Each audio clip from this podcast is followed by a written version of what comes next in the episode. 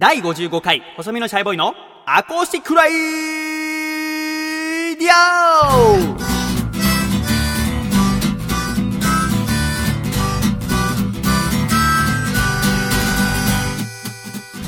シャイ皆様ご無沙汰しております。細身のシャイボーイ佐藤孝義です。細身のシャイボーイのアコースティックレディオ。この番組は、神奈川県横浜市戸塚区にあります私の部屋からお送りしてまいります。この番組の構成作家はこの方です。どうも、笠倉です。よろしくお願いします。ん。笠倉さん、今週もよろしくお願いいたします。ということで、第55回細身のシャイボーイのアコースティックレイディオでございますが、笠倉。はい。もう近頃は日中は20度を超える暖かい陽気で、そうですね。もうなんだか春というよりももう初夏のような日差しでございますが、どうですかこのところ？楽しんでますか？楽しんでますね。何を楽しんでますか？食を楽しんでますかね。食食べてるんですか？はい何が最近美味しいですか？最近は、あの、スーパーで、うん。あの、芋を買いまして。君は要は、先月引っ越しをして、今月の最初か、東中野から練馬区に引っ越して、光が丘でしたっけ？光が丘です。の近くのスーパーで買うものが美味しいと。美味しいですそ。のスーパーで買う何が美味しいんですか？あの、さつまいもさつまいも。なんですけども。最近そのイントネーションで言う人も珍しいけどね、さつまいもが結構横浜では普通なんですけど。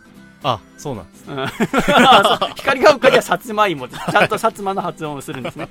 さつまいも今食うんですか？はい。何が美味しいんですか？まあ、よく、焼き芋？そうですね。焼き芋で、安納芋とかってあるじゃないですか。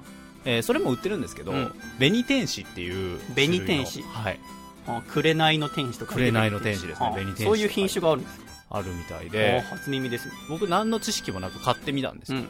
そしたら、あの、安納芋に匹敵するぐらいの甘いということですか？糖度がすごく高くはああ、甘かったなるほどね。それを言う焼き芋で食べてるそうですね。と。あ、そもうギリギリの多分時期なんですかね。もう売る、売う。られる確かにね、はい石焼き芋もうそろそろなくなる可能性は出てきますけどねそうなん。ですよ要は君は、えーその光が丘の駅から今住んでるところまで歩いて25分ぐらいかかる。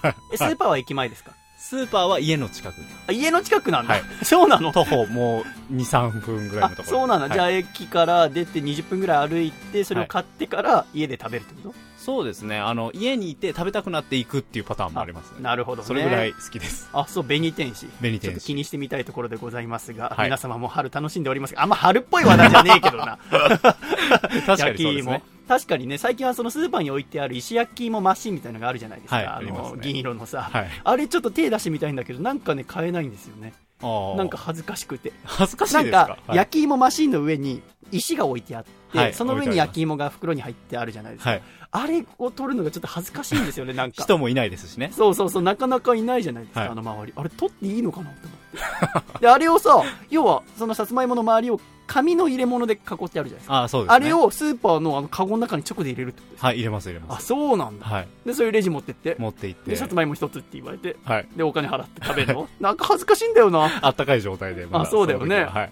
シーブルでいいですかみたいなこと言われて。いや、袋、袋に入れるのもなんか変じゃない？ビニール袋でさああ、違和感ありますね。あるよね。はい。そっか。でもまあ美味しいんだ。じゃあちょっと、ちょっと来週までに食べておこうと思います。はいやってみたいと。ということで、笠倉今回第55回、ゾロ目です。おめでとうございます。ちょっとゾロ目のためにさ、ゾロ目の旅に祝っていかないと。はい。だってもう55回の次は66回で。で、そうですね。77、88、99っつって、はい。そしたら次111ってことでしょ？そうですね。大変だよ、それは。だから祝わないと 55回。祝いましょう。君は55にまつわる素敵なエピソードは何がありますか？へーとですね。第55回だから。そうですね。アメリカンフットボールやってたので、うんその時の背番号あ、が55だったんだ。57でした、ね。ああ、ダメだね。許しませんよ。私はそれ、逃がしませんよ。55にまつわる。55。で、あのーキャプテンがいたんですけど、キャプテンから、あの、ユニフォームを新しくするから、俺の番号をお前にあげるみたいなこと言われたんですよね。で、その時にもらった番号は22でしたね。あダメでした。あ。まあ、許してあげましょう。55っていうと、私はやっぱり、その、巨人軍で、ヤンキースにも行った松井秀喜さんの背番号っていうのが、はい私はすごく印象に残っていて、私がね、学部生だった時、大学の時に、松井さんが月島に家があったの。あ、へえ。あの私の学校は門前仲町にあって、はいであのオフシーズンメジャーでオフシーズンになるとうちの学校のグラウンドで松井が練習してたの。ええ。で私はもう松井の大ファンだから、はい。もうね昔からその小学生の時から父さんと一緒にファン感謝デーとか行って松井のこうサインボールを取りたく欲しくてね行ってたんだけどまあもちろんもらえなくてそれがさいきなり大学生になったら自分の学校のグラウンドで松井練習してんの。ちゃんと許可取ってね、はい。でサあのサポーターじゃねえや。トレーナーも入れて一緒にこう壁打ちしたりとかキャッチボールしたり、はい。で松井っていうのはこう左バッターなんだけどこう右打者として打ってこう体の調整をしたりとかそういうの間近で見れるわけ。で僕その度にに放課後出待ちというか練習終わるのもあって松井は毎回サインしてくれるの。松井選手優しくて。でその松井選手が表紙の「週刊ベースボール」だったり昔、えー僕が宝物にしてた松井選手の下敷きとかにこうサインしてくれて君毎日来るねなんて言われながら。っへていうのが松井選手の思い出ですねね今はもう引退されて、まあ、引っ越しもされて違う場所に住んでるけど、松井選手はかっこいいよ今でもやっぱスーパースターだね、僕にとっての。やっぱこう、もちろん球場で見せる姿、あもうかっこいいんだけども、そのオフの部分でもすごいかっこいいんだよ。こんだけサイン書いて、君、ネットオークションとか出してないよねって言われた。すごく優しくて、いや、もう全部宝物にさせていただいております。僕の部屋にはもう10個ぐらい松井のサインがありますよ。そうなんですねそうなんですよ。え今ある。あ、あのね、僕、そのサインが、あの、その頃は、まあだから何年前学部生だから、3年前、4年前の時は、父さんと仲が良かったから、はい全部父さんに預けてある。で、今、仲が、あれになっちゃったから、まあなかなか手元には今ない状態なんで、ういうことですもしご希望ならば後で見せますけど、スッと父さんの部屋入って、まあまあのリスクがありますけどね。そうですえーねそんなのが僕にとっての55回の思い出でございます。まあ、この1週間何があったと言いますと、私はですね、あの、携帯電話を変えました。はいあのーずっと iPhone を使ってたんですよね。iPhone5 ですか、はいを2013年の3月から使って、要は2年経ったわけですね。はいで、まあ2年縛りっていうのがあるわけじゃないですか。ありますねでも変えようかなと思って。ただ、ずっと使っていたその iPhone5 が全然今でも使いやすかったの。だから変える必要が全くなくて、はいだそのままにしておこうと思ったのよ。で、まあちょっと安くなるんだろうなと思って、機種代金が払い終わるわけじゃない ?24 回の分割でやってたから。はいで、この間花見の時かな、お客様とちょっとそんな話をしてて、したら、実はその使い続けてると高くなる場合がありますよって。は基本料金が。え、どういうことですか？って言ったら、その24回の2年契約をした時に、月々割引も一緒に契約してたりするんだけど、はいに24ヶ月、2年経つと、その割引が消えたりするので、値段が上がったりする可能性もあります。へええ？と思って、ちょっと調べようと思って調べたら、まあ、上がりまではしなかったんだけど、そんな変わらないっていう。は機種代金がなくなっても割引がその分なくなるから、あはい。だから結構ね、月8000円とか払ってたの。はい。ただ僕別にそんな連絡も人としないし、メールもしないし、ネットもしないし、ネットなんて、君月に何ギガぐらいネットしてますか？え調べたことない調べたことないですけどなんかさ、結構契約があるじゃない、ありますなんか通信制限で困るとかさ、言う人結構いるじゃん。あなりますなります。あ、なるの、はい。通信制限なんてなったことないわけ。それもさ、パケット使い放題って言っても、その人によって契約があってさ、その何ギガまで使えるとか、はい。で、僕は5ギガまでだったんでね。はいその2年前に契約した時に5ギガって設定してたらしくて、で、僕月にどんくらい使うのかなと思ったら、1ギガ使ってなかった。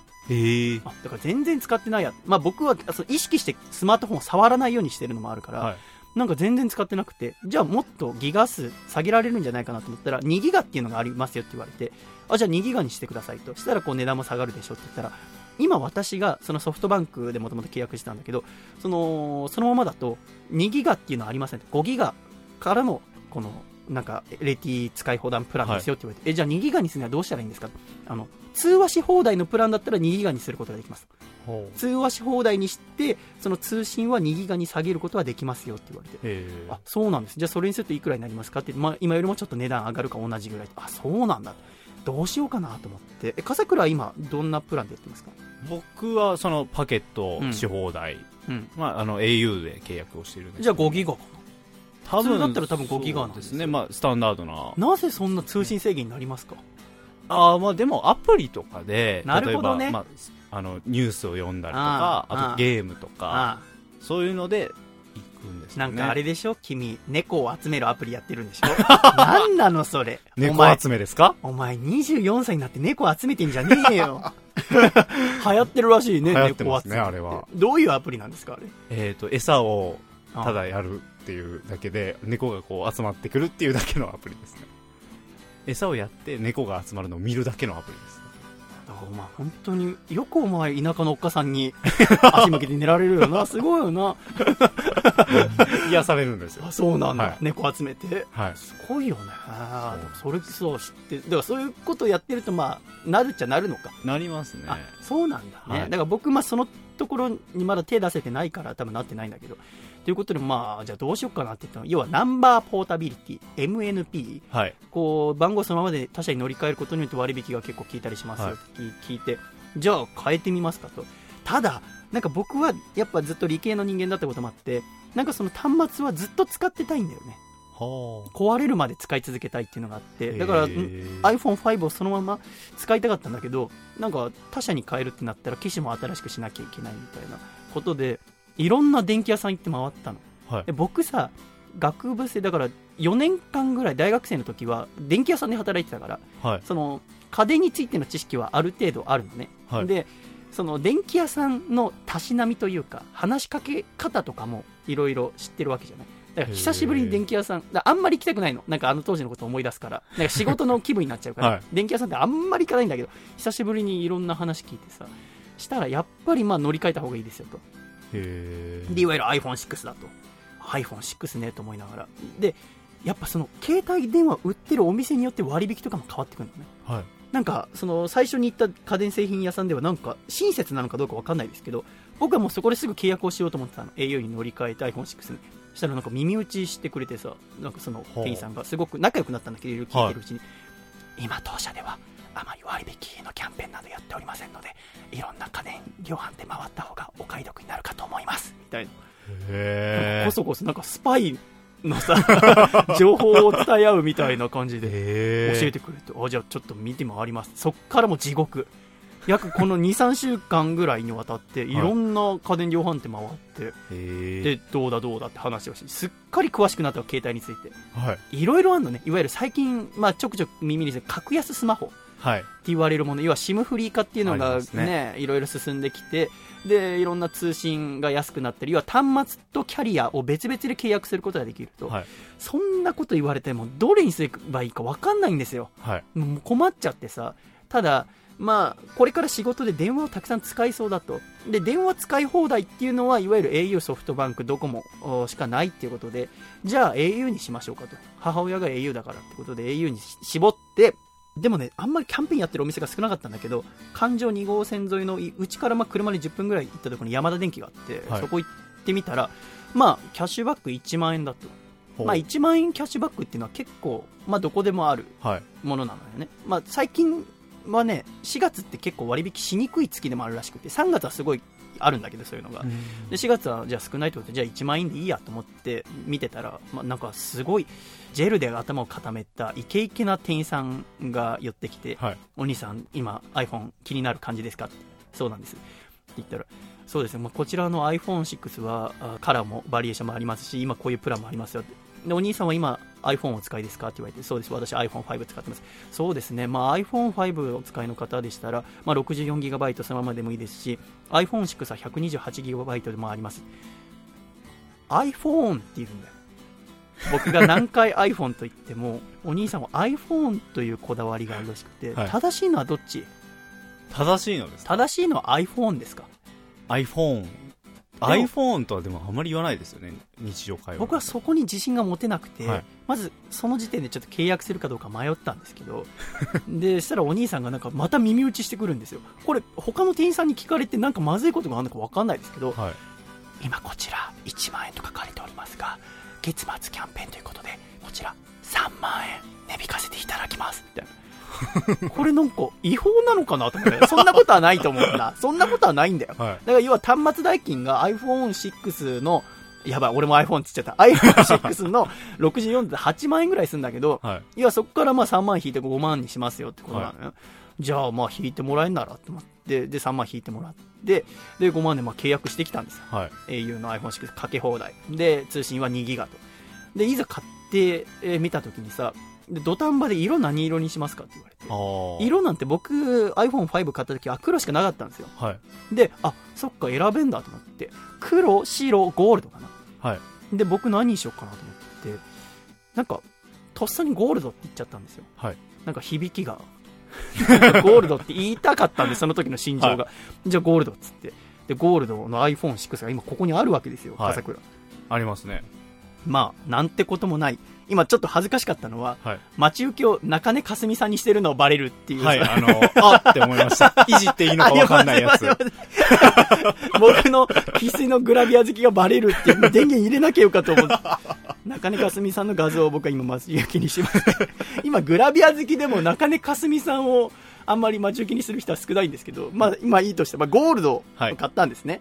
で、まあ携帯電話買ってさ、何するってカバーつけるじゃないですか。はい、そうです、ね。で、僕は5のカバーにずっとね、この今和の清志郎さんのカバーをつけてたの。そうですよね。これ、はい。オレンジ色のね。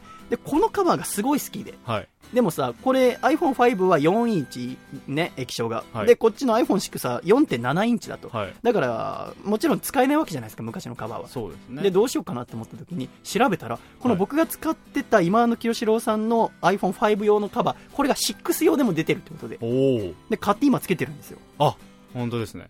ただ、これがですね、ゴールドの iPhone6 に、はいべらぼうに似合わないっていうですね、これはちょっとミスマッチだったんですよね。黒のカバーですもんね。そうなんですよ。フレームのところ。そう、フレームが黒で、まあ、オレンジの衣装を着て、はい清志郎さんの、これがちょっとがっかりんこな状態でございまして、どうしましょうと思いながら、同じ黒ならね、ちょっと統一感があったのかなんかいっそのこと、このカバーを取って使った方がいいのかなともちょっと思ってでもなんか薄いですし、な。はい。なんか落として壊れちゃうのも怖くて、今使えない状況なんですけども、はい。でも iPhone6 に変えましてですね、いいです新ね規一点。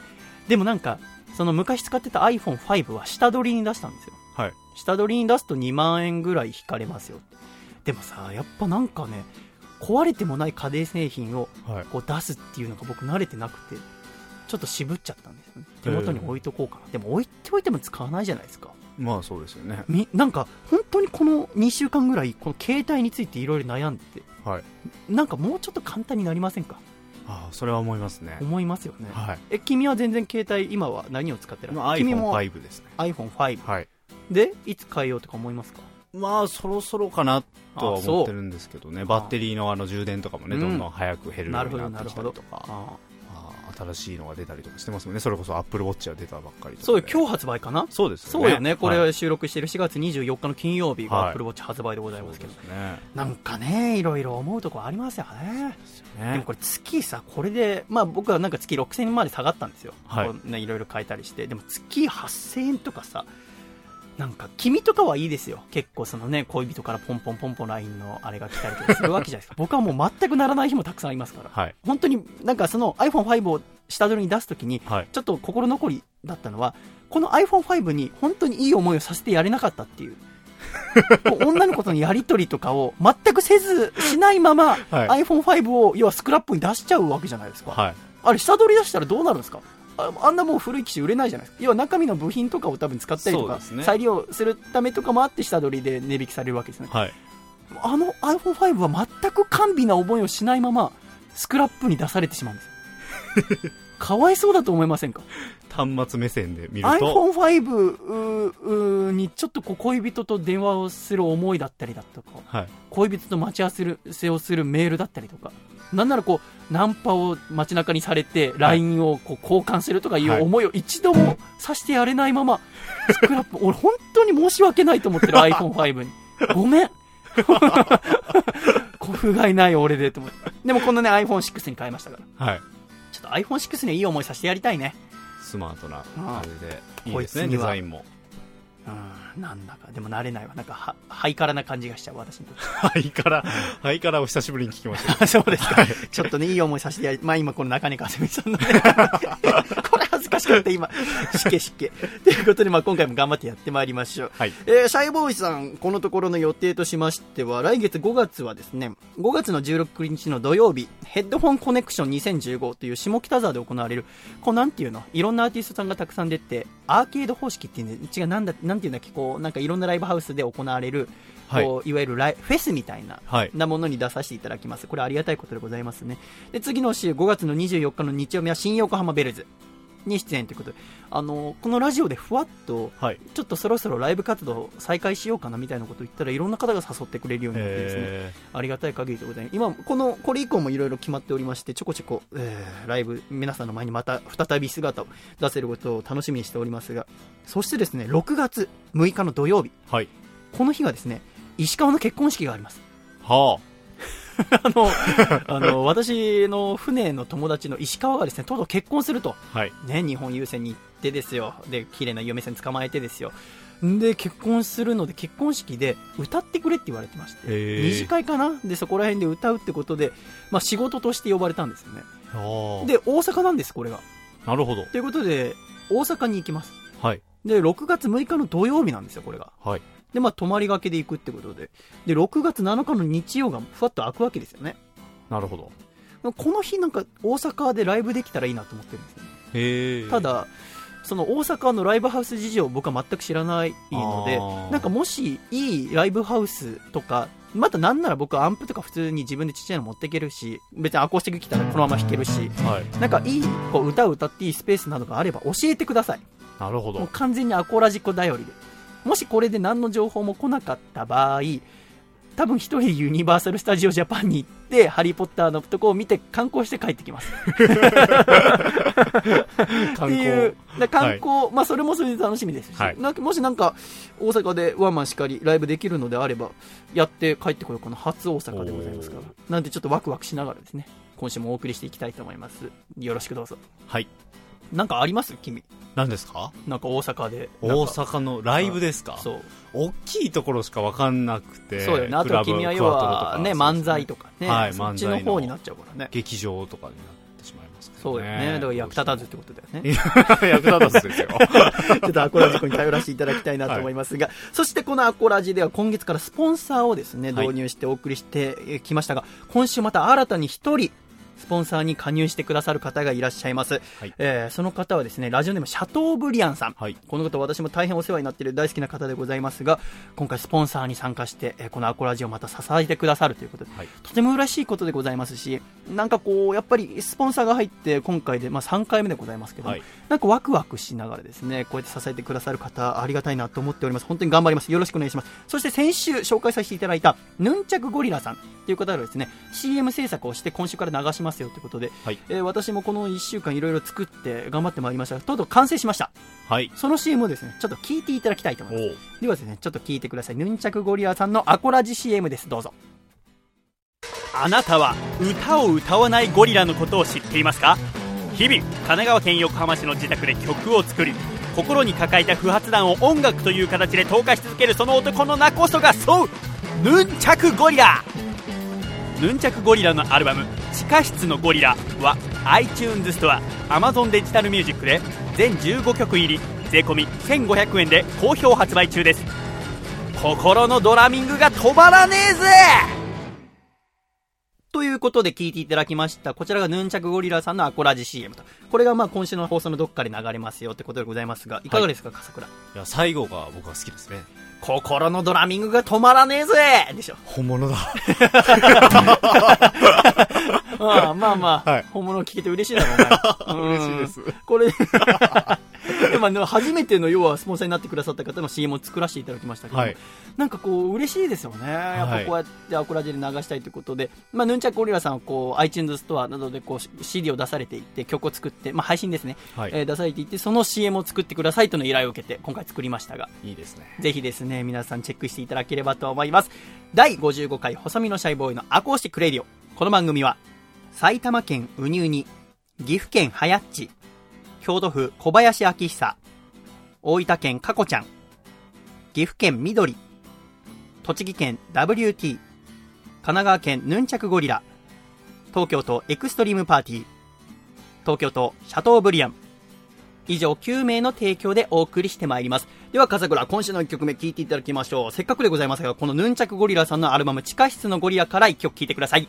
ヌンチャクゴリラで、カーボーイパンク。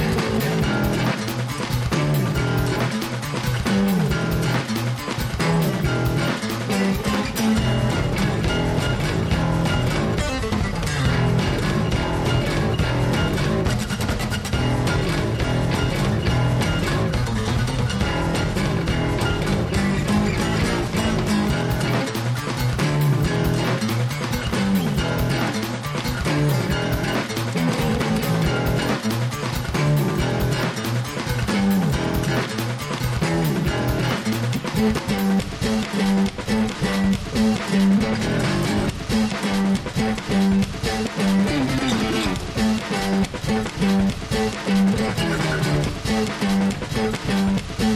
you.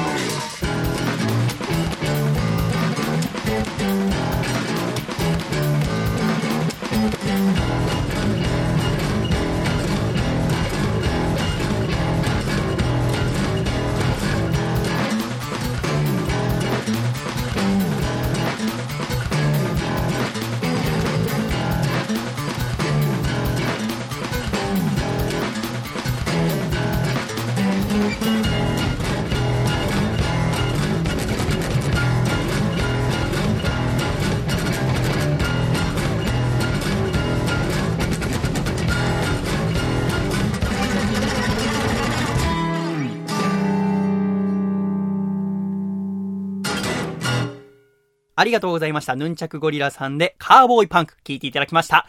では、ジングル北海道、ラジオネーム、たけしーずくったいみんさんからいただいた、細身のシャイボーイがお父さんと仲直りする方法。お父さん春の夕日にシャープなラインのスーツが照らされ、磨かれた革靴も光る。お父さん、激シャレおつおつ丸だね。細身のシャイボーイのアコースティックレディオシャイ第55回細身のシャイボーイのアコースティックレイディオ。この番組は細身のシャイボーイと笠倉が。お送りしてまいります。よろしくお願いします。よろしくお願いします。ということで、笠倉。はい先週第54回のアコラジはですね、シンガーソングライターの町あかりさんに来ていただきました。とても楽しい回でございましたね。楽しかったですねもう町さんもいろいろ楽しくおしゃべりしてくださって、私も嬉しい限りでございましたが、はいそんな先週のアコラジの中で、唯一一箇所だけ、全くトークが盛り上がらなかった場所があったのを覚えてますか？え？あの、編集で全部カットはしてあるんですけど。はいや、収録の時に。はい。要は、まあ、アコラジックの方はもちろんわかりませんよ。でも君はもう収録全部聞いてたわけじゃない。そうですね。なんか覚えてますか？えー僕に関することではないんじゃないですかね。そうだ、だから、うぬぼれるなって話ですよ。盛り上がらなかったところう。ん。まあでも、覚えてない。恋愛の話とかもしてないですしね、そうだね細見さんの。。そうだね。え、俺の恋愛の話は毎回盛り上がらないってことで有名な。それはそれで。問題でございますの急ブレーキによってうんね、あんまり恋愛の話はないので。まあ確かにね、あんまり話さないですけど。じゃあちょっと、先週の、その、カットした部分 聞いていただきたいと思いますある。んですね。えーじゃあち君もちょっと思い出しながら聞いてみてください。じゃあはいどうぞ。あ 流行りのスポットとかで我々もちょっと行くべきでございます。うん、どうだろうな。ね、潮干狩り行きたくないですか？なんで？急ですけど。なんでですか？潮干狩り。え？行きたいと思僕がじゃあ潮干狩り行こうって言ったら行きませえ、んか？行かないです。そうなんですよね。などうして？僕今、空前の興潮干狩り行きたいブームが来て味がて、えー、理由とかないんですけど、で、すごいいろいろ誘うんですけど、もうみんな嫌だっていう。うん。潮干狩りって確かに、じゃあ行ったら何があるのって聞い言った時に、なんか引きがないんですよね、潮干狩りに。うん。潮干狩りだけにね。うーん、なんかね、こう、なんか潮干狩りすごい行きたいんだけど、一人で行くってのも、そんな目で見るんじゃないよ、おじさんを。別に何も思ってないし、今何も考えてなかおじさんの唯一のった。楽しみなんだ、ラジオやってる時が。はいはい。潮干狩り行きたいんですよね。いいじゃないですか、行けば。ぜひだからね、うんまあ一人でうん。じゃあちょっと一人で行ってくっか。いいじゃないですか。じゃあ行ってくるわ。一人で潮干狩り。はいうんうん。お前も一緒に行きましょうかぐらい言わねえな、やっぱり。いや、ダメ言ったら行行くことになっちゃうかそうそうそうら、ダメだ言ったら。ちょっとでもうなずいたら、ダメダメダメ、本当に行きたくない、行かさじれるかーっと少しでも、二人とも相槌打たねえかなと思って見てたけど、1ミクロンも顎を縦に動かさねえから。強い意志を持ってるなと思いましたけどそう。そう。ちょっと来週のメールテーマ、じゃあ、僕の私の潮干狩りの思い出にしましょう。何それ。みんなの潮干狩りの思い出を聞いて僕は納得することにします。来週のメールテーマは僕の私の潮干狩りの思い出。なんかアコラジコも全然興味ない感じが今、でも行くよね。伝わってきましたけどやったことはみんなあるんじゃないですか。ああります？潮干狩りあると思う。いつ？ちっちゃい時かな。私、ちっちゃい時は千葉に住んでたんですよ。あ、そうなんですか。なんか栗浜とか行って、うんなんかやったことある気がしますね。でもこの辺りも、よあの、海の公園っていう横浜の金沢八景の、うんとこはし、あの、天然のアサリが取れる数少ない浜辺なんですよ。とても楽しいですけど、どうですか？笠倉、一緒に、潮干狩り行きませんか？あちょっと遠慮して。ダメだよ。なんで？信じらんないんですけど。信じらんないんですけど。まあいいかていう。覚えはありますよね。わあ、ありますあね。まりに盛り上がらなくて、はいもう記憶から抜け落ちてしまってたみたいでございますけども。そうですね。いや、私がはい潮干狩りに行きたくなったんですよ。はい。で、まあ、ね、せっかくならみんなで行こうよっていう。はいで、潮干狩りトークものすごい盛り上がると思ったんですよね。はい。僕。したら、まあ盛り上がらない。笠倉もドン引きだし。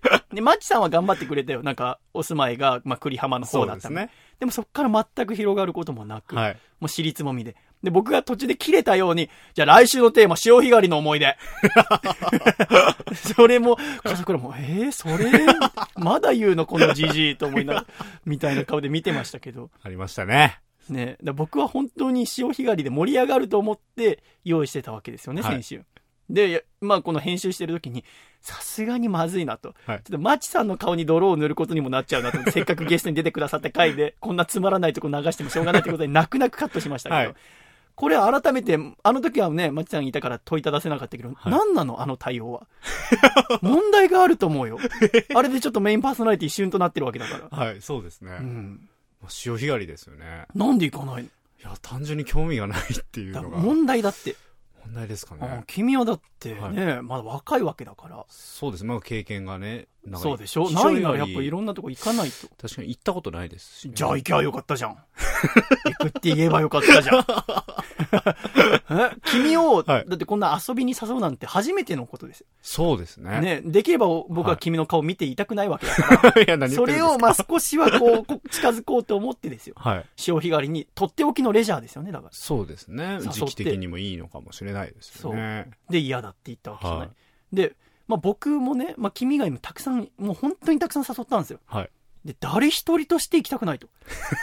え？と思って。はい。ちょっとさ、潮干狩りってそんなに引きないんだと思って。はい。ね。潮干狩りだけにね。同じことを言っている。いや、でもなんかちょっとがっかりして、まあ、行くのやめようと思ったんですよね。ああ。で、も、それでまあ一晩ね、この収録終わって立った時に、それでいいのかと。はい。お前のね、高吉、お前の潮干狩りのやつってそんなもんだったの？って。はい。潮干狩り神からお告げが来て、なるほど。行く 行かなきゃと思って。はいで、一人で行くことにしたんですよ。あちょうどね、今週4月の23日の木曜日が、あ。はい。ちょうどその、干潮の日もいい感じで、大潮の日で、はい。取りやすいということで、じゃあ行こうと。で、いろいろ準備もしたわけでございますよ。はいいわゆるクワを買ったりね、バケツを買ったり、あと、取れたアサリを泥とこすザルを買ったりとか。はで、まあいろいろ準備をして、まあいざ行こうと考えたときに、じゃあ何が一番大事かなって、要はフットワークよ。はい。いろんなこう、アサリ場をね、巡りながら、もう素晴らしいアサリ場をこうね、探すっていうためには、普通のサンダルじゃダメだなと思ったわけ。はじゃあ、クロックスだと。いわゆる、あ。なるほど。動きやすい。はい。で、僕、クロックスって買ったことがなくて、はい。じゃあ、クロックス、い調べたら、いろいろあんのね、クロックスって種類。君持ってる、ありますねクロックス。持ってます。どんなもん？あ、僕のやつは、あの、公式のオフィシャルうんのショップで買ったものではないやあつです、か、ね。なるほどね、クロックスっぽいやつ。はい。んすごいたくさん出てるじゃん。出てますね。で、僕はもうせっかくならもうね、このアサリをね、とにかく取ろうと。はい。かなりの重装備で行こうと思ったから、しっかり準備をして。はい。で、オフィシャルで買ってみようと思って。で、アマゾンで調べたら、クロックスの中でもいろんな種類があるのよ。はい。その中で一番ベーシックなやつを買おうと思ったの。で、ベーシックなやつを見たら、色がね、20色ぐらいあるのよ。あ、そんなにあるんですね。すごいあって。はいで、まあ、どうしようかなって思って調べたら、ありました。オーシャン。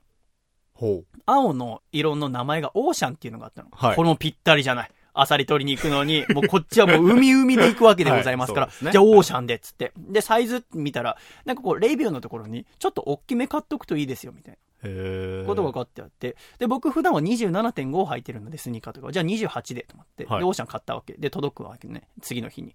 で、履いたらめちゃめちゃブカブカなわけ。えと思って。はい。あ、ブカブカなんてもんじゃないわけ。指3本ぐらい入るぐらいの。えー。あれ？と思って。で、アマゾンは、なんか、返送費用無料で返品できると。要はこう、家の中でちゃんとね、綺麗なところで履いた分には。はい。じゃあ返品すっか？と思って。まだ日にちもあるしと思ってさ。で、返品をして。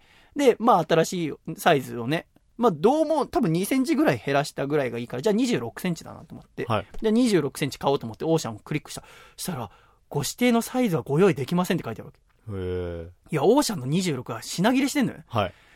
で、隣にあった、レッドが26であったから、はい。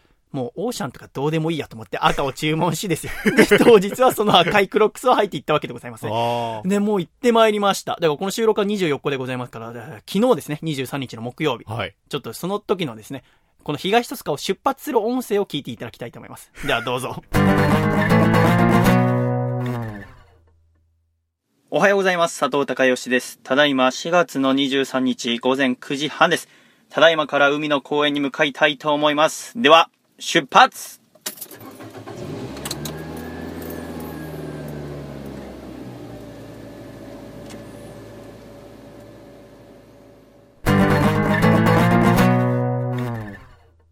ということで出発するわけでございますね。リアルな音ですね、これ。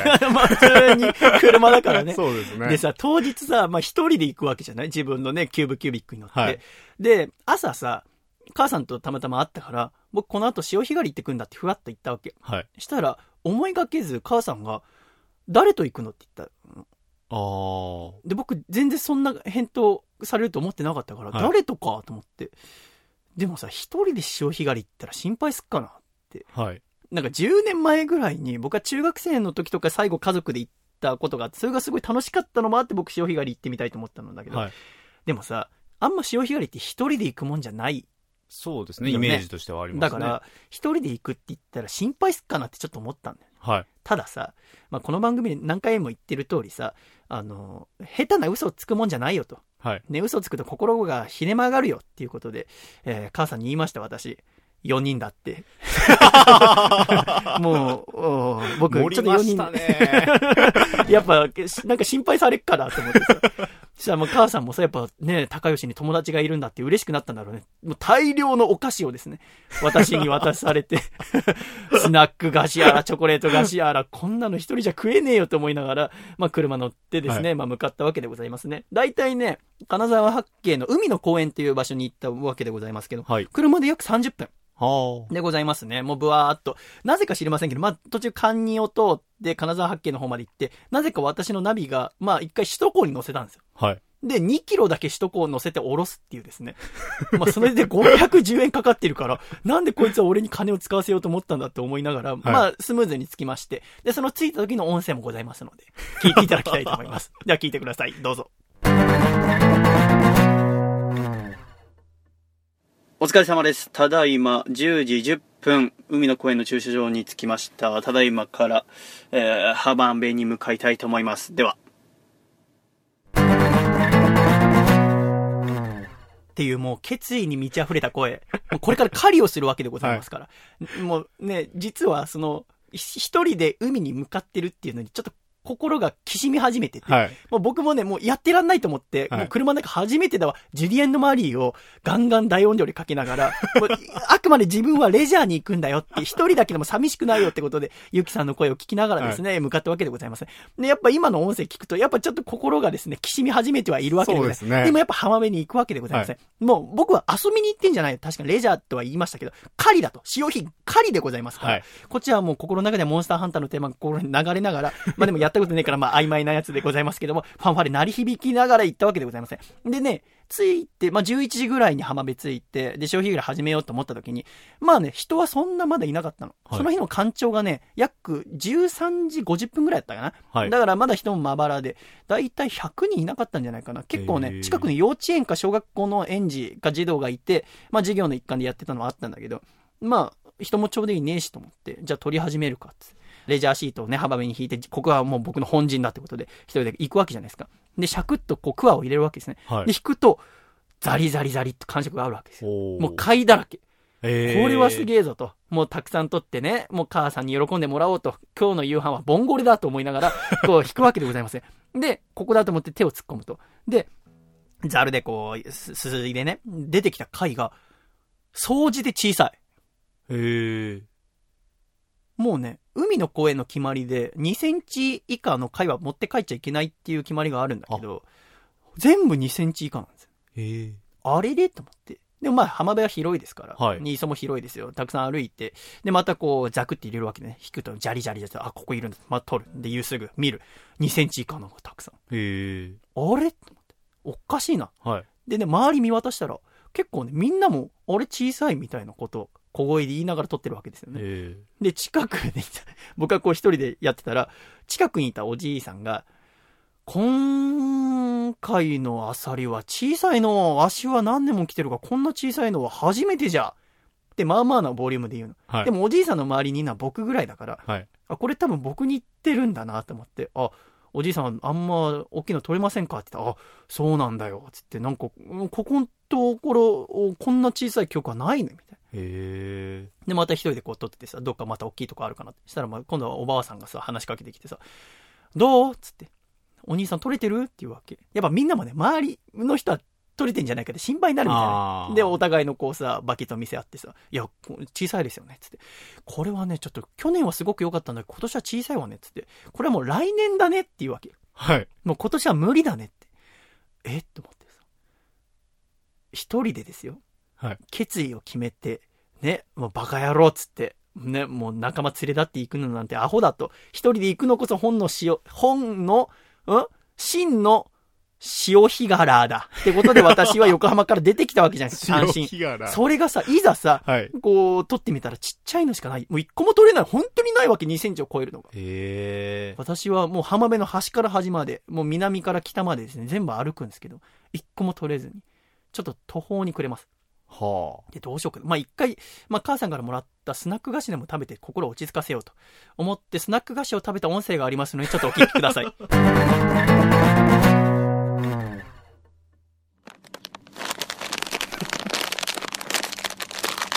あ。開けてるとこですね。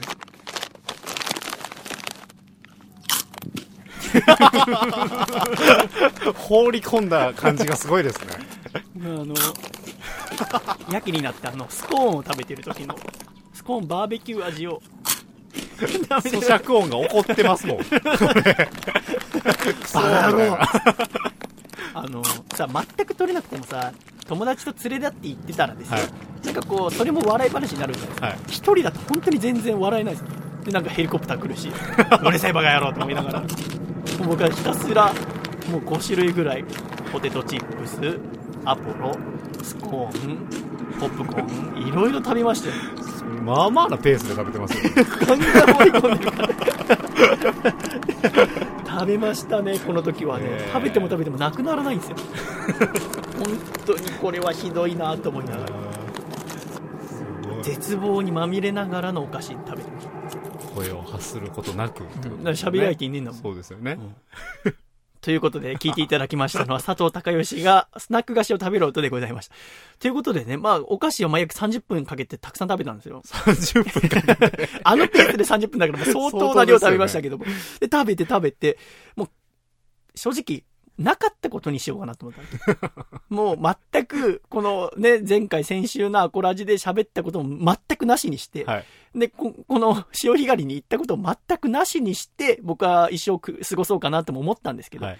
まあ帰る前に、一回、まあその、これ食べ終わった頃には確かね、もう13時を回ったぐらい。はい。要は干潟がかなり出てきて、干潮に近づいたところでございましたから、まあもう2、3掘りしてから帰ろうかなと思って、2、3掘りした時にですよ。はい。なんと私のクワがですね、震えるわけです。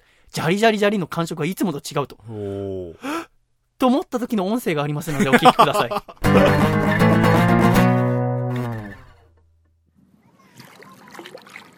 お疲れ様です。細身のシャイボーイです。何やらですね、やたらあ貝が出る場所を見つけまして、えこれからあここを掘り続けてみたいと思います。では失礼します。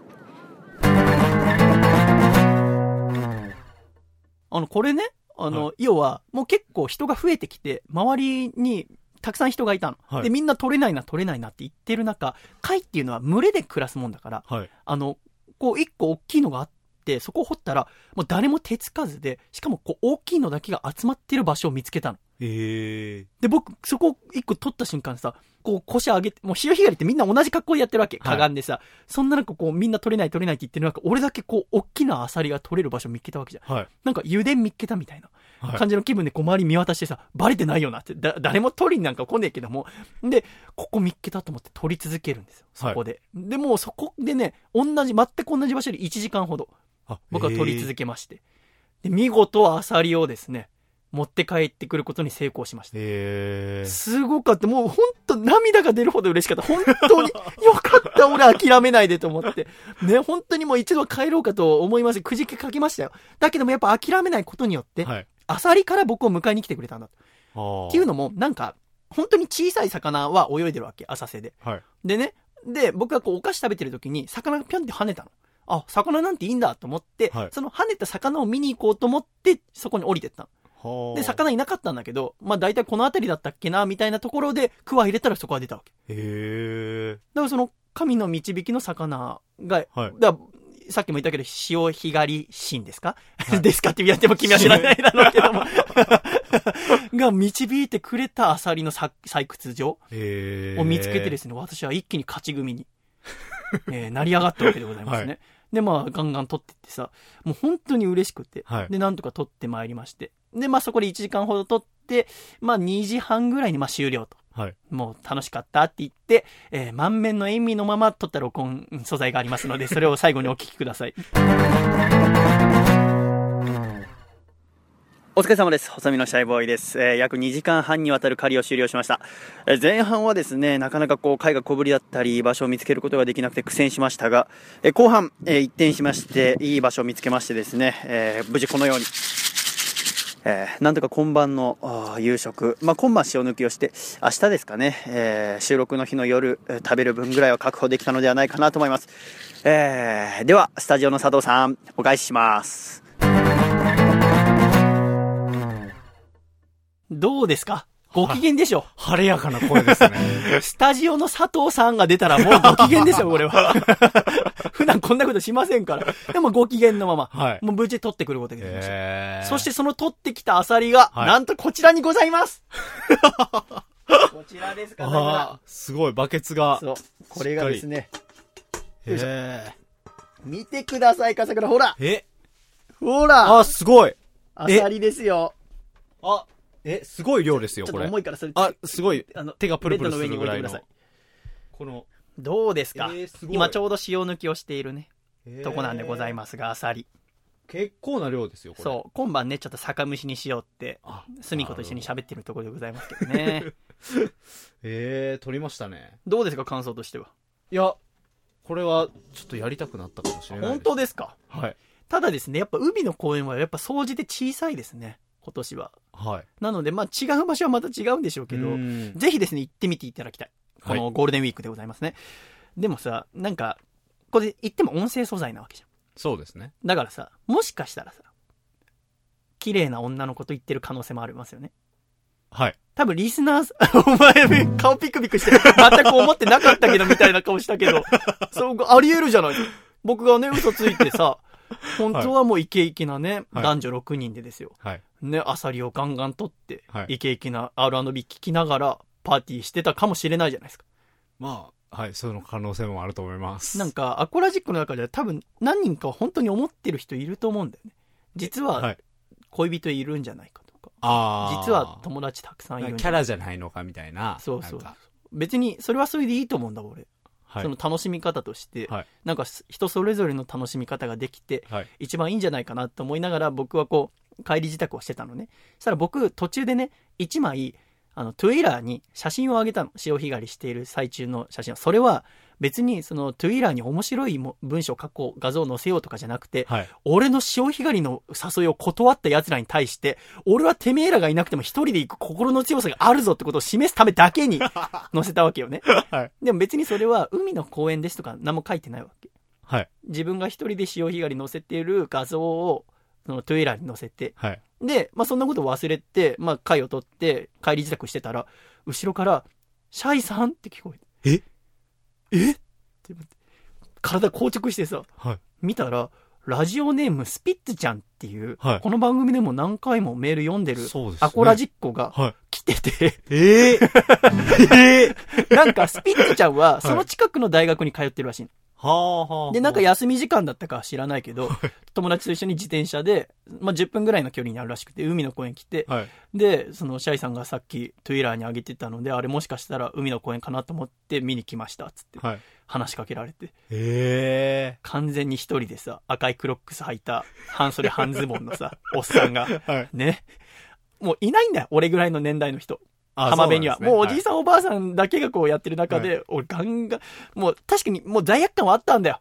ね、はい26歳働き盛りがさ、平日の昼前からさ、潮干狩りしているってことに対して、それでもやっぱ面白いラジオを作れればいいやと思ってやってるわけじゃないですか。はい、そうですね。はい。だから実際にその撮ってる場所は見られないわけだし、はいね、いろんな想像の仕方もあるし、はい。でもそれをこうリスナーに見られるっていう恥ずかしさと言ったらなくてですね、もう顔真っ赤にして、はい。えもういつも応援ありがとうございます。えって言って帰ってきました。そんなことあるんですね。そんなことあるのね。顔真っ赤にしてさ。で、その、んね、ちょっと喋ってさ、そのスピッチちゃんと、ね、まあ、いつも応援ありがとうっつって。で、なんか、あれ、でも今週の放送もはじ楽しみにしてますって言って、スピッチちゃん帰友達と一緒のベンチに帰ってってさ。で、僕はちょっと横目にチラチラ見ながら、はい。ど俺の車への最短距離の途中にいるわけ、その3人が。はい。でもさ、俺こう、何、大きなリュック背負ってさ、クワとさ、アサリたくさん持ってさ、その前通るわけいかねえ。もう大回りして駐車場に。で、さっさと帰りましたわ。で、全然使わなくてもいいのに帰り、もう高速使って。もうい1秒でも早く帰りたくて。帰りましたが、ええーまあ、もう来年も行ってみようと思いますよ。はい。えーぜひですね、皆さんゴールデンウィーク、えー潮干狩りいかがでございましょうかというところでございました。えーでは、赤桜一回、えージングルをお願いいたします。はい。では、ジングル鹿児島県ラジオネームヤンシーシーモネルーホーさんからいただいた細身のシャイボーイがお父さんと仲直りする方法。お父さん。フルーツグラノーラを牛乳かけずに食べるのはやめてよ。細身のシャイボーイのアコースティックレイディオ。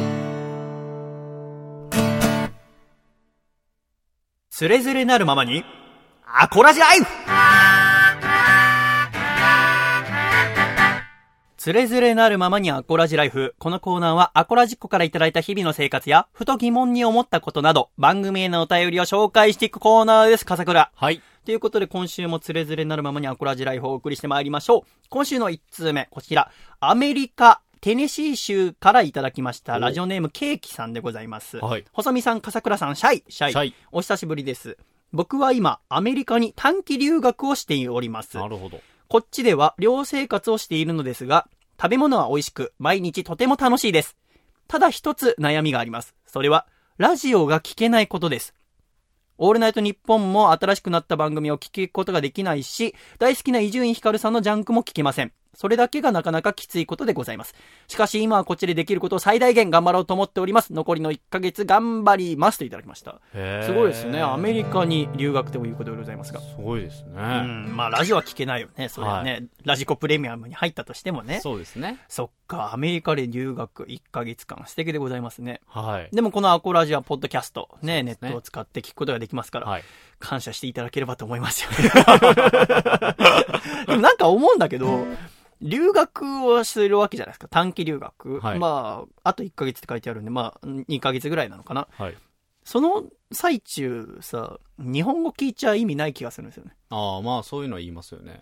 だから、聞かない方がいいんじゃないですか。わからないけど。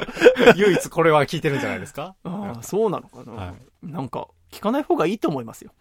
もし勉学に打ち込みたいのであればま。あしっかり打ち込むならそう、日常で使うはい。語学のね、パーセンテージをすべて英語に使った方がいいんじゃないかなと思います。はい。まさかそんなこと言われると思ってないです気が引き締まったんじゃないでしょうか。頑張ってください。応援しております。続きまして、こちら、ラジオネーム、自家製スープレックスさんからいただきました。はい。細身のシャイボーイさん、笠倉さん、はじめまして。はじめまして。はじめまして。自家製スープレックスと申します。普通オタではないのですが、お二人、特に笠倉さんに質問があります。はい。第0回から放送を楽しく聞かせていただいているのですが、初期の頃のアコラジでは、笠倉さんは細見さんに乱暴に突っ込んだり、積極的にトークに参加していました。しかし、最近ではクールになったのか、初期の頃ほどトークに参加しておりません。笠倉さんの声が大好きな僕としては少し寂しいです。ほ僕はここに、笠倉、トークに参加しなくなった問題を提唱させていただきます。長文乱文失礼しました。これからも楽しく放送を聞かせていただきますと。はあ。いただきましたありがたい話ですよ、これは。いかがですか声が好きですというのは。あのー初めてじゃない笠倉が好きっていう。そうですよ。だからこの方は笠倉ファンクラブ会員番号ナンバーワンに、ナンバーワンですね。えー自家製スープレックスさん。えーもっと喋ってほしいみたいなこと書いてますもんね。ああそうですね。はい。本当に嬉しそうだね。でもさ、はい言ってもさ、君はさ、その大阪にいるときさ、自分でラジオ番組やってたわけじゃないですか。はい、やってました。なんて番組でしたっけ？ジャーゲジョージの職人ジャパンです。ジャーゲジョージの職人ジャパン。これはどんくらいやってたんですか、これは1年やってました。これ、パ、メインパーソナリティなわけでしょ？はい冠番組だから。そうです。だから全然喋ろうと思えば喋れるわけですよね。ああ、そうですかね。この番組はどんなこと喋ったんですか？この職人ジャパンは。職人ジャパンですか？まあ、主に、まあ、職人ジャパンっていうぐらいですから、うん。まあ、はがき職人ということにスポットを当てて、うん。あの、ラジオとは、みたいな話とか、まあ、あとはネタコーナーをいっぱい作ったりとか、あまあ、自分がやりたいようにラジオをやらせてもらってたっていうそうなん形ですかね。えフリートークとかもしてたの？フリートークは、正直、あんまり得意じゃなかったので、へあの、曲とかも全部自分で選んで流すことができたので、うん。あの、ほとんど、がっつりとしたフリートークはしてないですね。その10分、そうなんだ15分ぐらいの。へえ、そうでございます。まあ、アシスタントは芸人さんとかもいらっしゃそうアシスタント入れてたんだよね。そうですね、二人いましたね。何なのそれ。女性もいたよね。いました。はい。何なのそれ。まあ、プロデューサーのつてで、うんあの、出たいって言ってる人がいてっていう話で、で、その3人で話すっていうのが多かったので、うん一、人でがっつりフリートークみたいなことはなるほどねったですね。。はい。そっか、会話形式でお送りしてたりそうでんだしたね。なんかさ、僕が君と初めて会った時に、要はね、僕がラジオ番組作ろうと思った時に君からね、はいサッカーとしてオーディションしてくださいって言われて、はい会った時に、その売り込みの一つとして、僕はその自分でもラジオやってるので、あの、ラジオには慣れてると思いますっていうのもあってからさ、はいあんまもちろんプラス材料だなと思って、じゃあ一回聞いてみようと思ってさ、はいその要は、サイマル放送してたからネットで聞けたわけじゃないですか。ですね。で、聞こうと思っていざ聞いてみたら、君がインフルエンザかなんかでいなくて、あ、ありました、ありました。はい、で、そのアシスタントの人たちだけでお送りするっていう回だったのよね。はい。でさ、その時びっくりしたのがさ、そのアシスタントの人たちが、とにかく笠倉を褒めるんだよ。はもうなんか、教祖様のような、なんか神のような、本当にあの人はバイタリティがあってすごい人だから、なんか、まあ、この、もう作家になって東京出ることが決まってた時だから、あーそれぐらいもうこの後東京に出てもね、もう本当に大活躍してくれると思います、みたいな。本当に笠倉さんってもう才能もあるし、人当たりも良くて素晴らしい方だから、みたいな。俺、それ聞いて、まだ全然笠倉のこと知らない時だから、はいすげえやつを作家にしたなと。俺飲まれちゃうんじゃないかなとあ。あーいい振りでしたね。すごかっただ。あの二人今何やってんの？まだ活動してますよ、芸人として。そうなんだ。はいあ、しそうっか。はもうね、笠倉信者として。いいや、信者かどうかわかんないや、びっですよ。くりしたよ。はい。なんか、あの登録とかないの？録音したものとか。あ一応まあ残してはあれ、ると思います。ここで流しちゃダメなの？権利あんのかな？サイマル放送って。あっちのコミュニティ FM。ちょっとプロデューサーに聞いてみます、ちょっと聞いてみて。はいちょっと聞いてほしいよ、あの時の笠倉の、なんか、スターっぷり。本当に震えたんだから、俺。ちょっとトークとかもね、どんなトークしてたかってもう自分でもちょっと覚えてないかもしれないんで。でもさ、あの、どうなんだろうね。最近あんま喋ってないのか？以前に比べちゃ。いや、以前、多分、うんその、喋ってたイメージがあると思いますけど、そんなに細見さんに乱暴に突っ込んだりみたいなことはなかったと思いますなんか僕も最近なんか、なんていうの、復習し直そうと思って、はいなんか勉強のつもりで去年の自分の放送と聞いたりしてんだけど、確かに二人とも若くはありますね。生き生きというか若々しい。はい。なんか一年やってきてちょっと疲れた感が。なんか顔もね、顔も。えー我々。あとだって収録の前は二人で白髪の話してますからね。最初にさ、笠倉こっち白髪が増えてさ、つって。あありますよ、みたいな。でも笠倉もちょっとあるよね、みたいな。そうなんですよ。年取ってますね、これ。年取っちゃってる。そこはちょっと変えていかなきゃな、はいちょっと思いますけど。そうですねもしさ、、でも笠倉フリートークするとしたら何喋る？えーまあやってみる？え？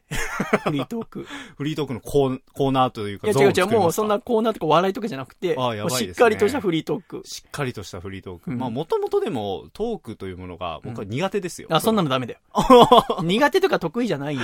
まあ、そうですかね。時々さ、はいあの、TV ショーとか見ててもそうだけどさ、あの、ね、お笑い芸人さんがいる番組とかで、い、ろんな俳優さんとか、それこそアイドル、歌手とかがさ、私はお笑い芸人じゃないので、面白いことは言えないのですが、の枕言葉を置いてから喋ったりすることよくあるじゃないですか。はい。あれってね、僕、ちょっとずるいと思うんですよね。はい。僕も別にお笑い芸人じゃないですけど、でもやっぱこう、芸人ではあるわけでございますよ。芸人って言うとお笑い芸人のことを一般に指す感じになってますけど、そうじゃなくて、はい。お客様に自分でこう身につけたね、スキルを使って楽しんでもらう、笑ってもらうっていうことに関しては、我々は別にお笑い芸人じゃないから笑いを取らなくていいなんてことは全くないと思うんですよ。まあ、そうでしょうね。それもあって、君は別に作家というね、今職業についてるかもしれません。でも、ね、こう聞いてる方々、アコラジッコ、リスナー、、はいいろんな方々に楽しんでもらいたいって思いは一つなわけでございますから。ですね。だからトークができなくていいなんて言うにはなんないんですよ。まあ、そうでしょう。高田文夫さん喋る面白いじゃんって話になります。面白いですね。はい。本当にテンパってかよ。じゃあ今週はやめときましょう。来週やりましょう。あ、やります？来週笠倉の、本当に、はい。あの、嫌な感じにしない。僕はいきなりこんなね、じゃあ笠倉さん、フリートークどうぞとか言って喋ってるのを、なんか、せせら笑いしながら、へへ、うわ、そんな喋り方すんだとか言わない。おジングル入れて、それはやりやいすいですよ。きなりはい、ジングル入れて笠倉が普通に喋り出して、で、僕が、まず、、はいつもの笠倉のスタンスで、だからはい作家の位置で、まあ、いい具合に合図中打ったりとかしますよ。非常に。だから10分尺ぐい。らいの10分尺ぐらいの。フリートークをじゃあ、いいですね。来週やりましょう。いいですよ。ちょっとそういう楽しみでございます。まあ、そういう声があるということはね、うん。あの、答えていかないと。笠倉のファンを増やしていきましょうよ。はい。ねえ楽しみでございます。来週余。計嫌われないかな。お楽しみにということでございますが。あのーさっきさ、その、潮干狩りのとこでも言ったけどさ、はいまあ、今週本当は、あなたの私の潮干狩りの思い出っていうメールテーマにしたかったんだけど、ねはいまあ、流さなかったから今週何もメールテーマなかったんだけど、はい。来週ちょっとメールテーマで募集したいのが、はい。その、あなたの東京の住みたい場所を教えて。っていうのを募集したいんい。ですよ。というのも私、まあ8月の頭または7月の末に東京に引っ越すことを考えているんですけど、はい未だにどこがいいのか分かんなくて。全然決まってないんですよ。はい。なんかおすすめあるかなと思って。まあなんかいろんな地方に住まれてる方も自分がもし東京住むなら、っていうことでなんか調べたり知ってる人もいるんじゃないかなと思いまして。そうですよね。ということで来週のメールテーマは、えーあなたの東京で暮らしてみたい場所教えて。はあ。懸命に東京と書いて送ってきていただきたいところいいですねちょっとそれを参考にちょっとそろそろ僕も不動産屋さん当たったりしなきゃいけない時期でございます。はい。笠倉はどこ？やっぱ東中野がいいですか？東中野はやっぱり住みやすい街だったので、うんまたやっぱり戻れたらなとは思いますし。でも、だから、笠倉がいつか戻ってくる可能性があるので、まず東中野はカットですね。えいいじゃないーねですか、それはね。この番組はゲストのことをアコラジオールスターズと呼んでますけども、アコラジオールスターズと同じ場所も住みたくないですね。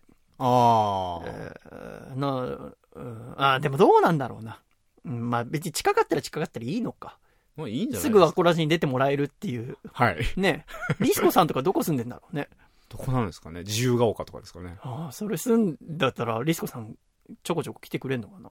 来るんじゃないですか。いや、来ないだろう。気持ち悪いだろう。散散歩がてら。それが近い。やってるみたいな感じ。居酒屋じゃねえよ、つって。そうだね。福田さんは、ノース小平な小平市。ちょっと遠いのよね。そうです、でも小平の方。に暮らしたら、あれなのよ。あの、榎谷先生もね、あっちの方だから、はいそのお二方とは近くなるってことよね。はい。うーん、どうだろうね。どうなんでしょう、ね、で、前の友也さんは中央線沿いに暮らしていると。はい。中央線沿い沿いってすごい暮らしやすいとも聞くんですよ。ああ。だからそのあたりも踏まえて、ちょっといろいろ教えていただけたらなと思います。ぜひよろしくお願いいたします。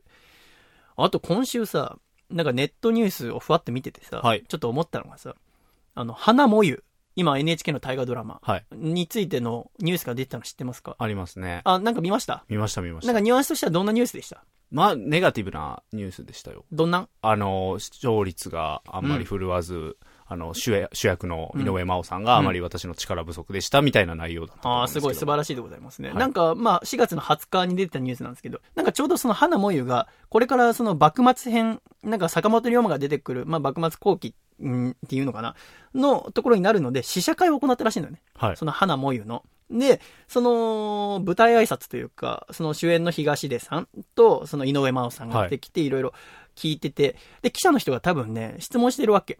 あの、視聴率悪いですよねって。はい。で、その視聴率が確かに大河史上ワーストの視聴率の悪さらしいんだようーん。平の清盛がすごく悪かったらしいの12年前。はい。それに、えー、同じぐらい、もう視聴率1桁台9.8%を記録したと。で、その質問に対して井上さんは主演である以上私の力不足、最後までやり抜くしかありません、と語ったと。うーん。あのさ、うんうん、こう、なんか僕これよ見てて思うんですけど、まあ僕は花もゆ見てるんですけど、はい。その、こんな質問する必要ある？そうですよ、ね。そのネットニュース書くにしてもさ、はいその結構さ、視聴率、いい、ものすごいいい番組のことももちろん書くことあるんだろうけど、はい。どっちかというと視聴率が悪いドラマとかについてのニュースの方が多くないですか？多いですね。めなんか目につくだけかもしれませんけど、なんかね、こんなこと書かなくていいと思うんですよ。うんまだ撮影してる最中なわけじゃないですか。そうですねこに対してさ、視聴率が悪いですよねっていうのは、なんかあんまりかっこよくねえなって、優しくねえなと思っちゃうんだよね。はい。で、なんかその、記事の感じ。で、やっぱ僕もね、一瞬こう、ピクッとなんか反応してしまう、この視聴率が悪いっていう、読んじゃうっていう。この読んじゃうっていうのと、あとこの、視聴率悪いですよねって聞いて、それをこうみんなで楽しむというか、記事を読む、興味惹かれるっていうのは、なんか一種の、その、いじめに近いなんかものを感じるんですよね。人のうまくいってない部分、いわゆる大スター、綺麗な美男美女の人たちがね、いろんなキャスターが出てお金かけてやってるのに、視聴率取れてない。うんざまあみろまでは言いませんけど、なんかそんな香りがしてね、私あんま気持ちよくないですね、これは。そうですね。で、まあ、花もいはさ、でも見ててね、ちょっとね、痛快だって思うところもちょっとあって、っていうのも、なんか、えーまあ、吉田松陰さんの、お妹がこの井上真央さん演じる文という、はい人のところでございません。でさ、大河ドラマなんてもう何十年もやってるわけじゃん。はいで、今回この花もゆっていうのは、ちょっと風変わりなもので、もう NHK が最初作る時から言ってんだけど、まあその恋愛だったり家族愛ってものを前面に出していく、今までの大河ドラマとはまたちょっと違うものを作りますよって。うん。でさ、視聴率ってさ、確かに大事ですよ。もちろんこう、スポンサー様がついてさ、いろんな番組は。で、まあ、どんだけの方に見られてるっていうので、まあ、視聴率を取ることは大事ですけど、NHK ってさ、しその、スポンサーじゃねえじゃん。はい。その、受信料を元、一番のね、大きな元にして作ってるわけでしょ視聴率ってそんな必要ですか？いやー、関係ないんじゃないですか。もちろん、一つの目安として、まあまあ、気にするところではもちろんあるんでしょうけど、はい。なんかね、その、視聴率っていうものを見て、こう作って、しかも取れてなかったからってその内容が悪いとするのはあんまり気持ちよくないなと思ってるところで、うんでもね、その花もゆの中で、吉田松陰が言うわけ。なんか急にね、こん、僕吉田松陰についていろんな本読んでるけど、こんな逸話あったかって思いながら、だからもしかしたらオリジナルかもしれないんだけど、はい。松陰がフグを食おうって言うわけ。熟成が持ってきたフグを、小賀村塾の熟成でみんなで囲うシーンがあって。でもね、松陰は食わないって言うわけ。なぜでしょうみたいな議論をしてくださいっていうのね。で、なんで松陰が食わないかっていう話をみんなでするわけ。はい。え、でも先週は臆病っていうわけじゃないし、なんで食わないんだろうみたいな。でもやっぱ毒が怖いのかなみたいな。で、みんなで話して話して、で、最終的に、あの、劇団ひとりさん演ずる、えー伊藤利介、いわゆる伊藤博文、初代総理大臣だね、はいが答えを見っけるんだね。先生は、あの、怖いとかではないわけですよね、つって。それは何、何かをなさないまま死んでしまうということが怖い。何か新しいことをするために目の前の甘美、いわゆる美味しいフグというものを食べずに、そういうものは我慢して、あくまで自分のことをなすということに、新しいことをするということに全力を注ぎたい。だから先生はフグを食べないということですかって言って、吉田松陰がニコッとするというとこがある。それもさ、なんかね、こういう記事に対しての返答のように思うんだよね。私は目の前に視聴率というものを狙ってませんよと。新しいものを作りたい。だってさ、視聴率、例えば大河ドラマだったらさ、過去のデータがあって、例えばじゃあこういうシーンを多くしたら視聴率が上がるだったりとか、こういう俳優さんと俳優さんの組み合わせだったら上がりやすいとか分かるわけじゃん。はい。それを分かっていながら、それをしない。で、新しいものを作るっていうところに、で、このフグのストーリーとか見てて、新しいものを作るということに対しての意欲がすごい出てるんじゃないかなと。確かに私も、どちらかというと歴史好きであって、恋愛とか全然興味ないから、なんか見てて、今までと違うなって思うことももちろんあるんだけれども、なんかこう、新しいことをやっていくっていうことに対しては、非常に好感が持てる大河ドラマでございますから、後半もこれからまあ始まるということで、ちょっと楽しみにしていきたいなって。なんか、このまま頑張っていれば、いつか視聴率も上がるんじゃないかなって。ななんか、僕がね、さっき言ってたことに矛盾するかもしれないけど、なんか結果はついてくるんじゃないかななんて、ちょっと思ってるところでございますね。えー、楽しみでございます。ただまあ、まあネットの話が出たからあれだけどさ、ネット見ててさ、その Twitter にしてもさ、はいいろいろあるけどさ、僕はその普段ネットっていうものを、まあ、その高校生、中学生、大学生の時あんま触れてこなかったからあれだけど、Twitter 見てても結構みんな死にたいとかさ、誰々がムカつくとかさ、ファって書くけどさ、あれ、なんでそんなこと書くの？誰々が嫌いとかあさ、その、まあ、匿名性があるのかもしれないけど、はい。多分書かない方がいいと思うんだよね。っていうのも、僕ももちろん心の中で誰々が嫌いとか思うことはもちろんあるんだよ。でもそれを、例えば仲のいい友達とかにこそっと喋って内緒ねって言ったりとかしても、ネットに書いたりしても、こう、言葉として書いたり出してしまった瞬間に、そのお言葉は実体化してしまう気がするのよ。だももしかして、なんか結構社会の風潮としてね、思ってることを口に出した方がかっこいいみたいなところがあるのかもしれないけど、なんか僕はそうではなくて、言わない勇気というか、なんか思ってることをこう胸の内に秘めておく、ちゃんと留めておくっていうのもある種の強さなんじゃないかななんて、ちょっと思ってるんですよね、最近ネットを見ていて。ネットってどういう風に付き合うのが正しいのか、未だに誰も正解は出せていないわけじゃないですか。それぞれの尺度によって、どんくらい使う、どんくらいネットを見る。っていうのは、だから、笠倉はよくこういう、ね、ネットニュースとか見るわけじゃないですか。だからまあ、それは作家としていろいろ流行を掴んだりしなきゃいけないってところで、もう多分重要なところになってくるわけでございますけど、なんかね、うちの母さんはその子育てのお仕事をしていて、いろんな子供やお母さんの相談に乗るわけだけど、なんか、レストランとかでも、ついこう時間ができるとスマートフォンでこう動画を見せたりして、まあ赤ちゃんをとか子供をあやす人がまあ今大半らしいんだよね。はい。なんかそれも別に一概に悪いとは言えないけど、その、人間の暮らしの中で今までこんなスマートフォンとかなかったわけじゃないですか、ネットとか。そねれが出てきたことによって、じゃあどうなるのって、コミュニケーションっていうものを取るときに、その、私とスマートフォンっていうこの手元にある箱の媒体で、あくまでさ、これは、あっちからの情報を一方的に受け止めるものじゃないですか。ですね。でも、もともと人間なんてのはさ、会話こうやってしてるときは、相手からの情報をもらって、で、こっちからも発信してどんどん進んでいくものじゃないですか。はい。だから、よりこう、内に内にこもってしまう人が増えてしまうんじゃないかって言って、母さんはいろいろ勉強してるみたいなんだけど、うんなんかそれを聞いたときにね、確かになって、なんか思うのと同時に、どうすればいいかって明確な答えも出せずに。なんかさ、この花模様の、まあ、ネットニュースもそうだけど、はい。これが普通だって言ってさ、中学生の時からこれを見て育っちゃうとさ、はい。視聴率が悪いことは悪いことなんだなって思うんじゃない？そうですね。自分がもしことの善悪をわからないままこれが普通だってなってたら、なんかこう視聴率が取れてない俳優さんは、あたかも罪人のようにはい。なんか扱ってしまうっていうのはとっても危険なことだと思うのね。だからなんか、うん、もっと優しい記事とかみんな書いてくれるといいなって。まあ、風倉も作家としてね、ネットのこう記事書いたりすることありますけど、ぜひなんかこう、いい記事書いてくれたらいいなと思いますね。はい。そんな中でさ、まあ、アコラジ宛てにこうメール、まあ、つれづれもそうだけど、まあ、こう、悩みを書いて送ってきてくれる人とかいますんで、はいラジオでもちろんこう、喋る、答えることもあるんだけど、本当にしんどそうなやつ。その、まあ、それこそね、死にたいじゃないですけど、あのーまあ、こう、ラジオで喋るのの合わないなってやつは個人的にメールを返したり、電話をしたりとか私はしますけども、なんか最近一番多いのは、なんか、何のために頑張ればいいのかわからないっていう悩みが非常に多くて、うんだってその、しんどいじゃないかと。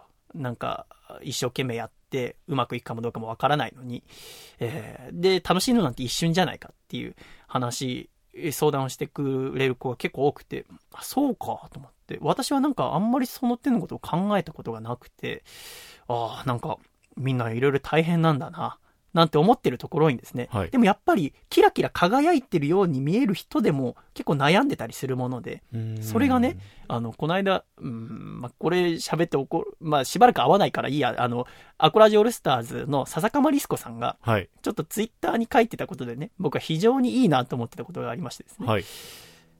これですね。ありました。これ笹かまりすこさんがですね、4月の16日につぶやいてることなんだけどね。はい。楽しいことだけをしたいと思って楽しいことを考えるじゃん。絶対楽しくしようと思うと苦しいことがたくさん道中にあって投げ出したくなるじゃん。それでも我慢して苦しむと本番超楽しいけどその後虚無感に襲われるじゃん。ってことは一瞬の楽しいことのために大半悲しいんじゃない？どうしようって書いてある。要はリスコさんみたいにこう輝いてるように見える方、仕事もバリバリできる方でもこういう悩みがあるんだなって思ったのね。で、これに対してどうしようって書いてあるから、はい。じゃあなんか答えようかなと思って、はい僕考えたんですよ、これ。結構一週間ぐらい。でもなかなかこう答えが出なくて、そんな中でね、あの、吉田松陰先生がはい。これに対しての答えを出してくれてるんですよね。えー。、僕、松陰さんの本読んでて、ほえーって思って、あの、文がありました。あの、松陰さんが、牢屋に入ってる時に、野山国っていう牢屋に入ってる時に、まあ、松陰さんは牢牢屋入ってる時もすごい楽しんで、他の囚人の人が、とかと一緒に勉強しながら文章を書いてたんだけど、その公文作記っていう文章があってね、その中に、まあ、人の人たる道っていうのは、高く美しく、また簡約で身近なものであると。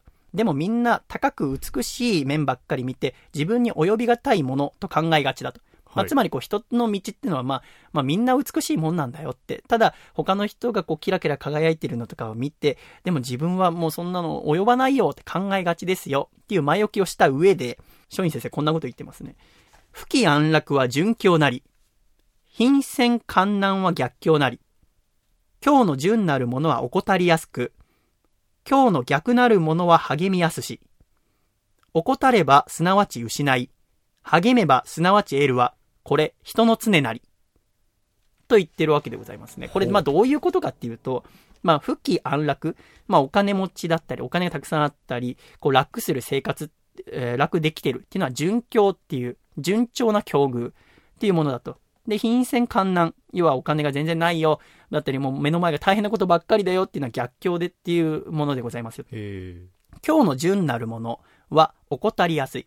つまり、順調な時っていうのは人っていうのはなんかこう手を抜いたりとか、もちろん順調でそれで満ち足りてるわけでございますから、怠りやすいですよって。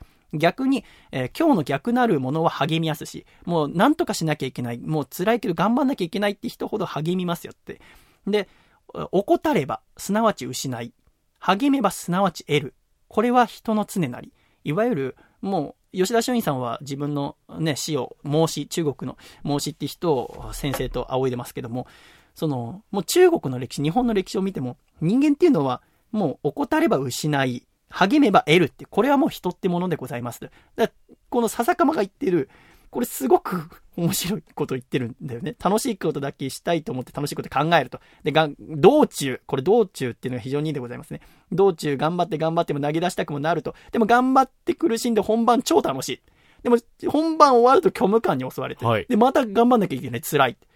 ってことは人生っていうのは一瞬の楽しいことのために大半悲しいんじゃないどうしようって言ってんだけど、これね、合ってるんですよね。え。うん。これでいいんですよ。だから笹かまに対する答えは、合ってますよってことです。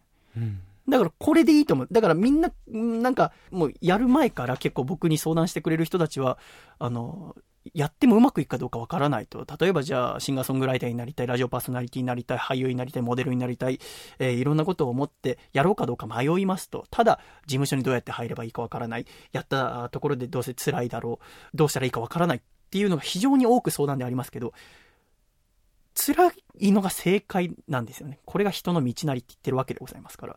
だから何も、うん、もちろん悩んだりするのは必要なんでしょうけども、それが間違いじゃない。うまくいってないからって間違いではないよっていうのはですね、なんかこう、まあ、笹かまあしかり、他のアコラジオールスターズ、まあもちろん私もそうでございますけど、見て、なんか感じていただければいいな、なんて、ちょっと思いました。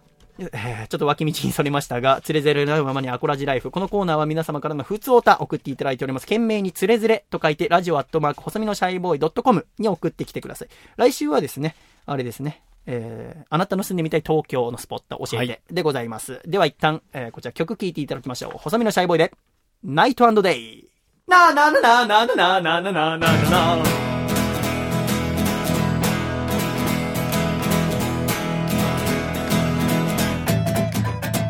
僕のロッケンロールを聞いていきなよお兄さんお姉さん方粋なビートに心と体乗せて揺れてりゃいいだけ下手くそな演奏がひとたび始まりゃもう興奮のずさ。こっちにおいでよ騙されたと思って来てみりゃ最高。Hey hey.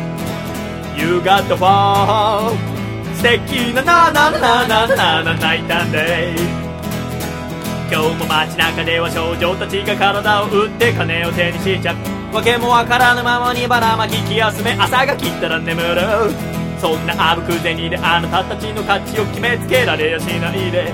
忘れてはいけないよ自分の舵は自分で握るものさ。Oh yeah 星降ってリズムを取れば。Oh yeah 素晴らしい毎日保証しよう。Hey hey You got the fun 素敵なななななななな泣いたね Hey hey you got the ball 素敵なダナナナナナナナイタンデー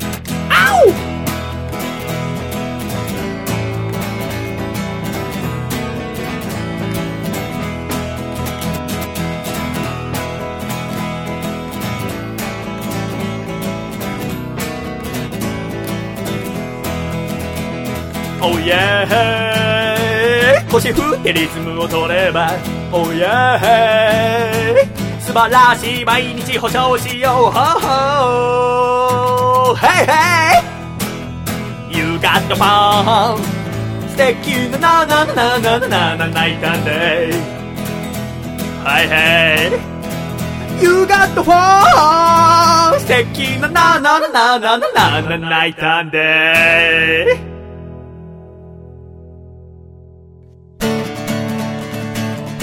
知県ラジオネーム知れば迷い。しなければ迷いの恋の道さんからいた。だいた細身のシャイボーイがお父さんと仲直りする方法。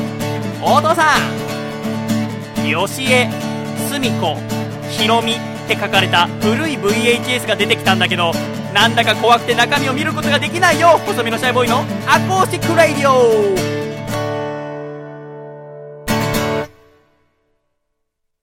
アコースティックラディオクルージング。Música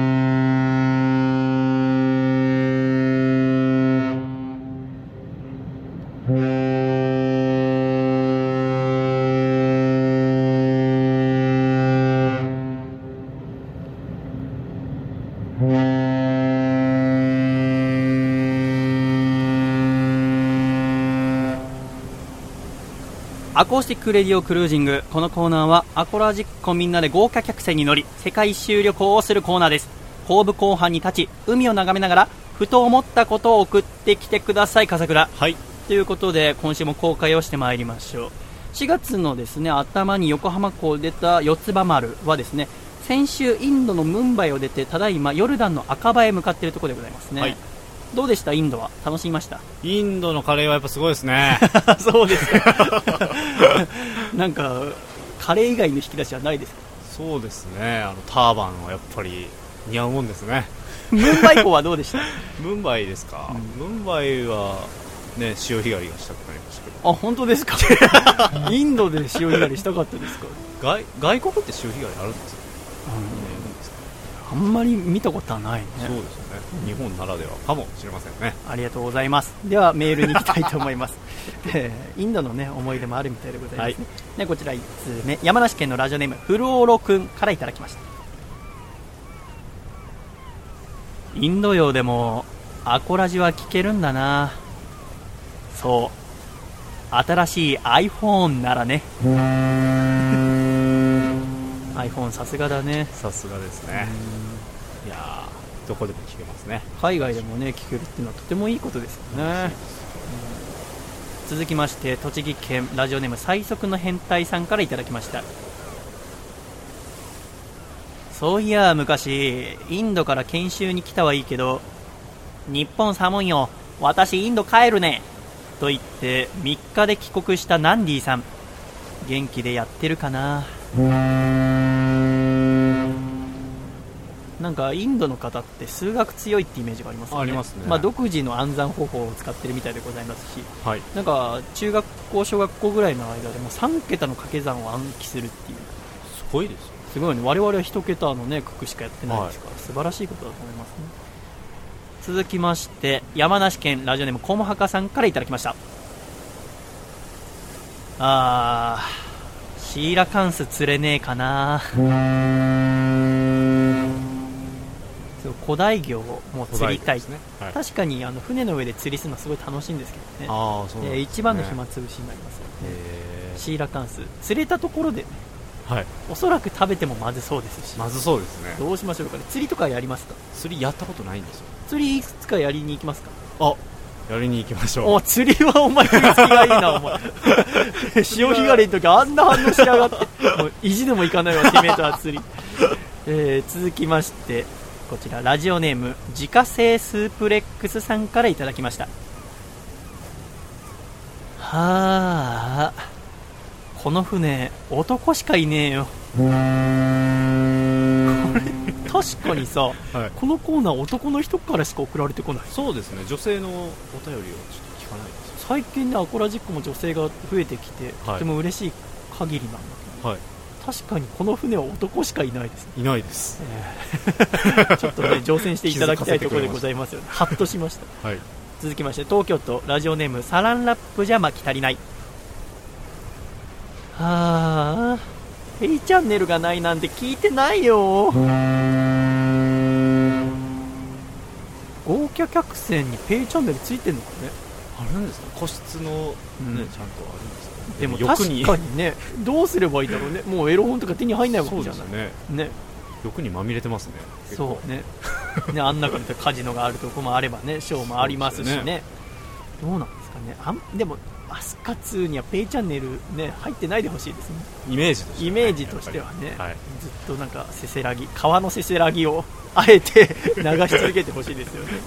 えー続きまして、愛知県ラジオネームゆかぬばんさんからいただきました。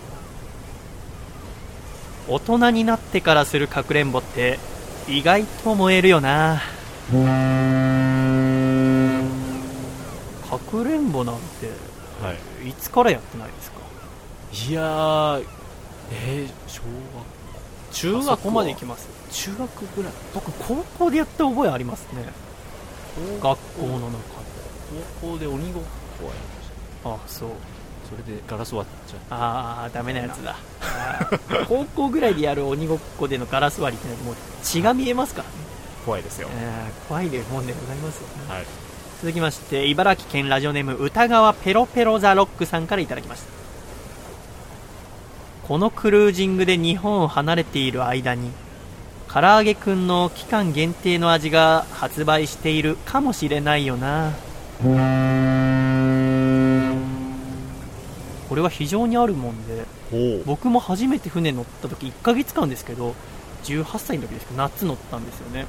そしたら帰ってきたらテレビで反乱の男性がそんなの関係ねえってすげえ言ってるんですよ。どのテレビでも。でも僕は船出る前はそれ知らなくて。はい。ででその船乗ってる間はもちろんテレビ見られないから。で帰ってきて横浜でテレビつけてたらおっぱっぴーって言ってるから びっくりしたことがあります。ああそんな、まあ、1ヶ月でしょそう。で釣れるんですでその1ヶ月で大ブレイクしたんで僕は全然そのねブレイクしていく過程を知らないから。はい。でその結婚ね今度6月する石川っていうのはつい2週間前ぐらいに船降りてだからおそらくなんでみんなこんなあったかいんだからって言ってんのかなと思うああとラッスンゴレライって何ですのって多分。あピュアななんですそうのですそう。なんですのって多分石川は言ってると思うよ。へ ちょっと石川の結婚式楽しみですよね。あちょっとね僕も頑張らなきゃ。仕事としていきますから。はい。でもね、僕ね、散々学生時代ね、もうその大学生の時から石川、その彼女とずっと付き合ってたんだけど、その彼女が、その石川が船乗ってしばらく会えないって時に、はい。なんか2人でどっかデートに行った時の写真とかをフォトブックにして渡したんですよ。で、そのフォトブックを僕が勝手に見たら、その写真一枚一枚に一言コメントみたいな。ああありますねで、その石川と一緒に写ってるのを見て、それこそなんかこうダジャレみたいなのさ、こう書くんです。面白コメントみたいな。それはことごとくクソつまんねえわけ。だから俺は石川に怒ったらこのユーモアのかけらもねえ女は何だこんな女と付き合ってて笑顔になることは1秒でもあるのか俺はないねって話を散々した方と結婚される ちょっとどんな顔であ会えばいいか分かんないはいまあ、6月頑張って、えー楽しい二次会にしていきたいと思います、続きまして栃木県。ラジオネーム最速の変態さんからいただきました。ああなるほどね。次はだってこの船着くのはどこでしたっけ？赤羽でございますね、はい。ヨルダンの、えーだから赤羽に関する情報をいただいております。次の寄港地の赤羽はヨルダン唯一の港町で人口は6万人ほど。リゾート地としても有名でまた珍しい黒バラが咲く土地としても知られているのか。で今の世の中何でもネットで調べられるけど知らない方が楽しいことって絶対あるよな。これはおっしゃる通りでございますね。そうですね。僕もついついいろいろ調べちゃうんですけど、はい。おそらく知らない方が楽しいことってありますよね。ええでもなんか思ったら思いのほか思いのほか調べた後にがっかりっていう、あの先週からちょっと増えてるんですけど次に向かう場所の地名をダジャレとして送ってくる不届き者が ちょっといてですねこちら茨城県のラジオネームハングリーオーバーさんからいただきました。ヨルダンに夜ダンサー。もう次寄るのがね、ヨルダンの赤羽だからね。はい。うんヨルダンにヨルダンサー。かけてるんですね。そうだね。やっぱあの、船の中はね、暇なんだろうね。はいついダジャレを考えてしまうようでございますね。えー愛知県ラジオネーム、知れば迷い、しなければ迷いの恋の道。デッキにて、イチャつくカップル、あかんばかん。デッキにて、イチャつくカップル、あかんばかん。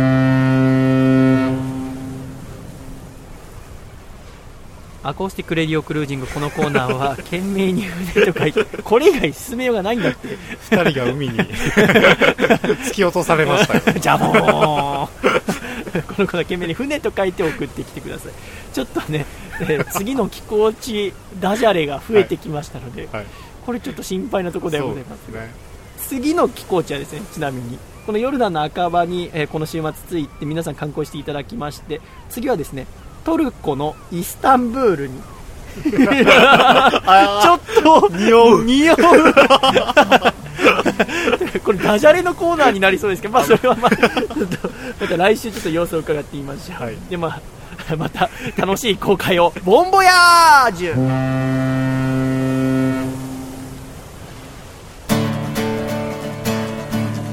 ラジオネームノーフレンド内藤さんからいただいた細身のシャボーイがお父さんと仲直りする方法。お父さん学生に自分の本を買わせることで儲けようとしている大学教授に決意を下してくるよ細身のシャイボーイのアコースティックレディオ。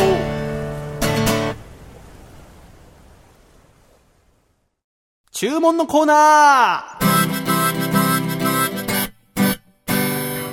注文。それは飲食店に入ると決して避けることができない一大行事。このコーナーでは、聞いていて思わず気持ちが良くなる注文を、アコラジっ子の皆さんに送っていただいております、笠倉。はい。ということで、今週もたくさんの注文を送っていただきました。はい早速行ってみましょうかね。こちら1通目、愛知県、ラジオネーム、知れば迷い、しなければ迷いの恋の道さんからいただいた、ピザ屋さんでの注文。いらっしゃいませ。L サイズのクォーターピザ、生地はクリスピーで、ピザの種類はマルゲリータに照り焼きチキン、シーフードにアンジョビオリーブで、あと、広告のサービス券を使って、コーラ2本お願いします。お届け先は東戸塚。名前は佐藤孝義で。かしこまりました。おー、ピザ。あ確かにね、ピザ、イタリアの言葉使ってるからかわかりません。確かに読みづらいでございますね。ー。ピザ。マルゲリータに照り焼きチキン、シーフードにアンチョビオリーブ。うん。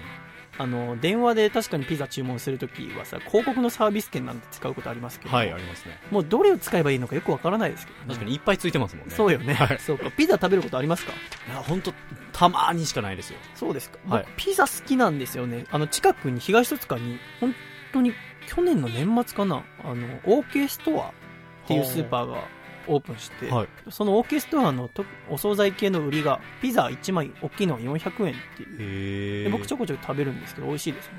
ピザいいですよ、ピザはいいでございいますね。続きましてこちら、大阪府ラジオネーム山田三号さんからいただいたトレーニングジムでの注文。いらっしゃいませ。まずはランニングマシンで30分汗を流し、次にベンチプレスで己の胸筋を限界までいじめ抜き、さらにはスクワットで太ももとの対話を楽しみ、最後に鏡の前で本日の成果をうっとりしながら確認するでお願いします。かしこまりました。すごいな。トレーナーさんに対してだろうね、これはおそらく。すごい注文ですよ。い。すごいね。まずはランニングマシンで30分汗を流し、次にベンチプレスで己の胸筋を限界までいじめ抜き、さらにはスクワットで太ももとの対話を楽しみ、はい。最後に鏡の前で本日の成果をうっとりしながら確認するでお願いします。は確かにさ、この間、竹下くんと福田さん、アコラジオールスターズのお二人と、ゴールドジム行った時に、みんなこう筋トレして鏡見てるんだよね。あ。れってやっぱ見るもんなのかな？んかこう、パンプアップしたみたいなのを確認するってことですか、な楽しいそれ。僕も筋トレしますけど、まあ、この部屋鏡ないからなのかもしれませんけど、別に見やしないんですよ。あーなんかあれじゃないですか。髪切った後に、うん。なんか鏡自分で見るみたいな感じなんじゃないですか。こう変わった自分を見たい。俺別に見ませんけど。あ僕だけでした。見んのかな？あー見るんじゃない髪ですか。切って鏡？だって髪切ってもらってる時ずっと見てるじゃないですか。そうなんですよ。見て、で、終わるじゃないですか。うん。で、また見帰って、ちうんょっと僕見見るんですよね。それはどういう、見るなの？あの、なんか、その、美容院に行って見てる時とうん、家で、普段の生活の中で鏡見る時の、ちょっと自分の印象違うな、みたいああ、なるほどね。ありますねへーあそうですか。はいへー栃木県ラジオネーム 全然納得はしてないんですけど。ラジオネーム最速の変態さんからいただきました。バーでの注文。な。いらっしゃいませ。彼女はサラトガクーラーを、そして僕はマティーニ。ジンはボンベイサファイア、ベルモットはノイリーブラッドのフレンチドライ。割合は5対1で、ステアじゃなくてシェイクでお願いします。かしこまりました。すごいね。これ、一個もわかんなかったわ。すごいですね。ジンは、ボンベイサファイア、ベルモットはノイリープラットのフレンチドライ。何を言っているんでしょうか、こいろいろ書いて、あ、もう解説書いてくれてますね。はいサラトガクーラーっていうのは、ジンジャーエールにライム果汁とシロップを加えたノンアルコールカクテル。はあ。マティーニは言わずと知れたカクテルの王様で、言ってもらわなきゃ知りませんでしたけども、ジンとドライベルモットをステアして作りますが、使用する酒の銘柄と割合で無限のレシピが存在すると言われています。へへえ。もっとも初めて行くバーでは、いちいちレシピに注文をつけるよりも、バーテンダーさんに聞かれた時だけお願いした方がスマートだと思います。はバーね。確かにまあ私ももともと銀座のバーでずっと歌ってましたけど、はい。何言ってるか全く分かんなかったのああ。だから、その、バーでこう流しでこう歌うじゃない。で、歌うと、あの、細見くんお酒飲もうよって言われるわけ。要はその、なんて謝礼じゃないけど、はい。あの、バーでの流しをやった時は、お客さんからもらったこのおごりの、ね、何パーセントっていうのが私に入ってきたりするもんでございますけど、だから何飲むって言われた時は、もう全部お客さんと同じもの。ああ。これが一番スマート。お客さんも喜ぶしな、るほど。そうそう。だから、ん自分があの時何を飲んでたかもわかんない。へだ毎日よくわかんないお酒をたくさんいろんな種類飲むっていう、えー、とても素敵な経験ではありました、ね。へ続きまして北海道。ラジオネームタケシーズグッタイミンさんのスープカレー屋さんでの注文。いらっしゃいませ。スープは日替わりのこってりで、メイン具材はラム肉のコンフィとインカの目覚めと10種の野菜。トッピングは、道産舞茸と温泉卵で、温泉卵は普通盛りのライスに乗せて、スープの辛さは涅槃で、食事と一緒にゆずらしいもください。かしこまりました。これ途中、何個わかんない言葉出てきますけど、はい。涅槃とか出てきましたね。これね、涅槃っていうのは僕もわかんなくて、はい検索、何も書いてないから、このメールに。はい涅槃って俺、なんか、ね、みんな知ってんのかなと思ったら、はい違くて、これどうやらスープカレーの札幌にあるね、マジックスパイス本店っていう、はいでスープカレーの元祖と言われてるお店があるらしくて、おまあなんか下北とかにも支店があるらしいんだけど、そこでの辛さの程度を示すのが7段階あって、下から、覚醒、瞑想、悶絶、涅槃、極楽、天空、虚空。ほほほだから涅槃は7段階中の4。だから真ん中だね。なるほど。なんだって。へえ。知ってっと。いや、初めて知りました。スープカレーとか食べます？スープカレーは食べないですね、普段。あ俺ね、食べたことすらないかもしれない。あー。スープカレーというもの。スープカレーは、めったに食べないですけど、美味しいです。スープカレーはご飯食べる？いや、ご飯っていうイメージはない。いや、あのスープカレーの下にはご飯は入ってないわ。僕のスープカレーのイメージはそうなんですけどね。ご飯は入ってじゃあ何食べるの？なんか、そのスープだけですね。あの、そうなんだ。俺勝手にあの下になんか、おおじや的になんかご飯沈んでんのかと思ったあ、。そうかもしいれない。や、違う違う。多分違うんじゃない？へ君がそう言うならえ。。いやいや、委ねましたね。また間違えて、間違え、なんか、タキシーズグッタイミンさんに怒られたくないから。怒られますねね。今週最後の注文いってみましょう。こちら、山形県ラジオネーム、ベネットは静かに暮らしたいさんからいただいた、よくわからないお店での注文。いらっしゃいませ。バニラテレワーノのジャンパララ一つ、ダブルサクセクションのチープ焼き二つ、あと、食後に、ティレルパンギを持ってきてください。申し訳ございません。本日、ダブルサクセションのチープ焼き、品切れとなっております。ああ、そうですか。では、タラのバビル煮込み二つお願いします。かしこまりました。これ何なの？よくわからないお店。本当にわからないです。バニラテレワーノのジャンバララ一つ、ダブルサクセクションのチープ焼く二つ、あと食後に、ティレル番儀持ってきてください。申し訳ございません。本日はダブルサクセクションのチーム焼き品切れとなっております。そうですか。では、タラのバビル煮込み2つ。タラだけわかりましえた。ーそうね。バビル煮込みはなかなかそうですね辛いのかな？唐辛子地獄から送ってきたんじゃないですかうんちょっと香りはしますけれども。えー注文のコーナー、今週ありがとうございました。懸命に注文と書いて、ラジオアットマーク、細身のシャイボーイドットコムに送ってきてください。来週も皆様からの注文、お待ちしております。ということで、い、はい。はい。なんか、笠倉、え、あ、すいません、お邪魔してます。すごいものが。何？え？あ、あ、すごい。これと、アサリの酒蒸し？はい。え？すごい。がっつりきましたよ。それ醤油あんの？ちょ醤油ああったあったがちゃんとあります。っと閉めても。ええ。ということで、あの、ね、注文のコーナー終わったとこでございましたが、はい。あの、今、あの、この番組ではおなじみ、え忍者すみこが登場しましてですね、私のお母さんから、私が 取ったアサリの酒蒸しと、注文にないものが。注文にないいものが来ました。あと何ですか？あ、アサリの味噌汁？はい。アサリの味噌汁すすごいすごい。おすましですか？これは。すごい。えー、すごい。こあ、のおすましあと、なんかネギトロ巻きは何なんか？んぴょうですか巻きが私、マグロは取ってきてませんけどね。来ましたけどちょ。っと食べますか？じゃあ、すごいですね。どうやって食べればいいですか？とりあえずじゃあその、味噌汁をじゃあまず食べましょはい。う。はい。ありがとう。はい。はい、どうも。ええあ、おすましか。あ、すごい。すごいね。まあ、笠倉も座りたまえ、とりあえず。よいしょ。では、えーあ、いいですね。私が頑張って取ってきたアサリちゃんたちが。すごい。じゃあちょっといただきましょうかいただ。きます。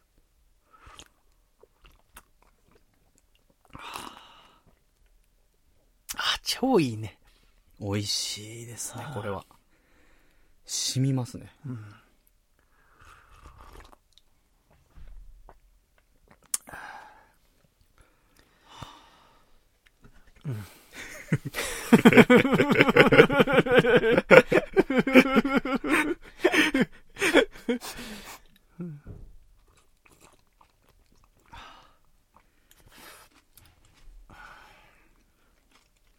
し っかりと。ネギもいいですね。うん。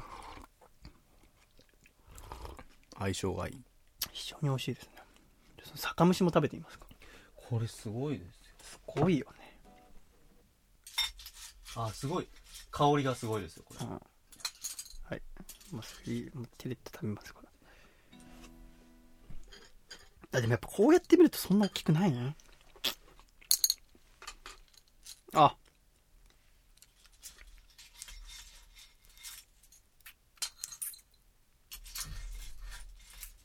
すごい。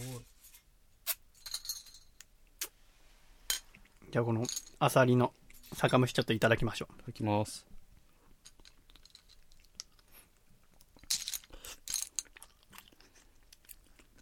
うん。塩加減があ、絶妙ですね。ちょうどいいですね。うん。あ、すごいね。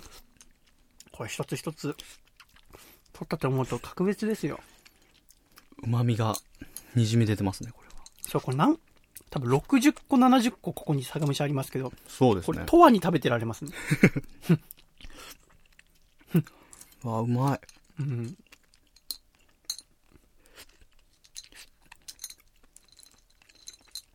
美味しい。いや、これちょっと笠倉。ちょっとこれ食べ始めちゃうとですね、どんだけでも食べれてしまいますので、はい。ちょっと、一旦食べるのはやめにして、はい番組を進行しましょうか。そうですね終わってから食べましょう。では、じゃあ、番組初のコマーシャル行ってみましょうか。はいじゃあ、笠倉、コマーシャルのコールを。はい。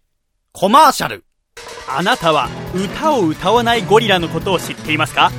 日々神奈川県横浜市の自宅で曲を作り心に抱えた不発弾を音楽という形で投下し続けるその男の名こそがそうヌンチャクゴリラヌンチャクゴリラのアルバム「地下室のゴリラ」は iTunes ストア Amazon デジタルミュージックで全15曲入り税込1500円で好評発売中です。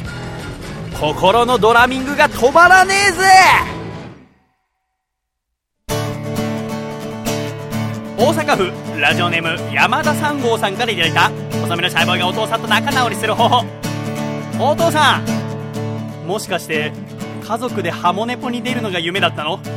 ごめんねギター始めちゃって。ごめんね細身のシャイボーイのアコースティックラディオ。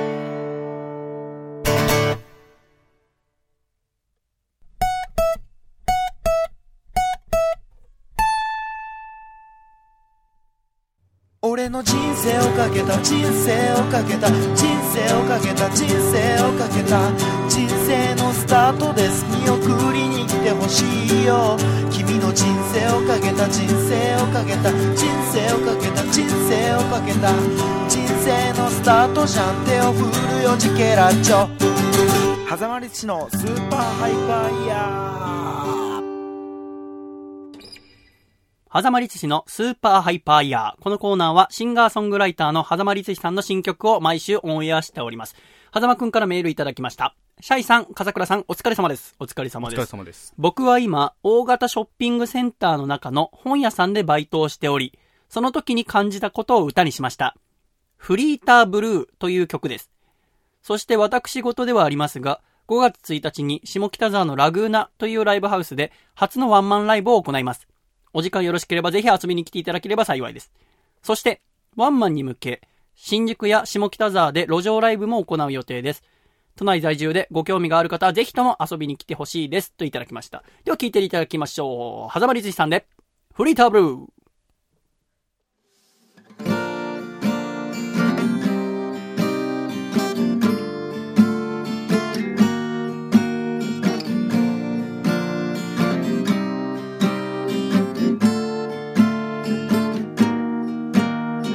フードコートは阿鼻教官した顔面偏差値30のカップルが赤本を開く。あの間違い嫌でここまで来たのにこの街の結果嫌なものだらけ。紫色の紙の淑女はこの辺じゃ有名なクレーム。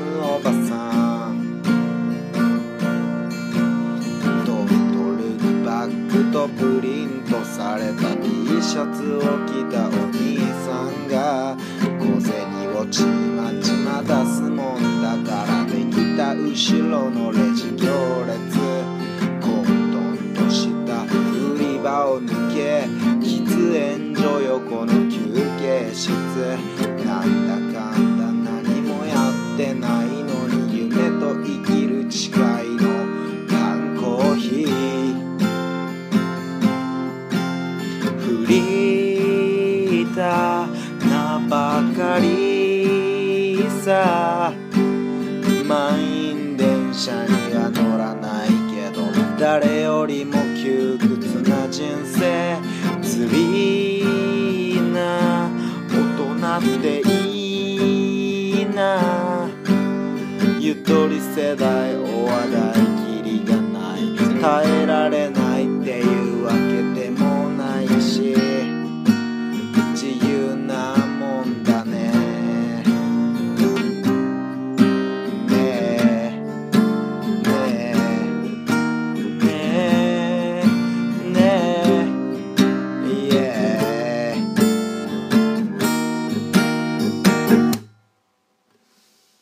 ありがとうございました。狭間律師さんでフリーターブルーお聴きいただきました。来週も新曲楽しみにしております。では、コマーシャル。シャイ細身のシャイボーイ佐藤孝義です。現在、細身のシャイボーイのアコースティックラジオでは番組を支えてくれるスポンサーを募集しております。スポンサーになってくださった方には素敵な特典をご用意。CM 制作、アコラジ収録ツアーご招待、特製シャイ色紙プレゼント。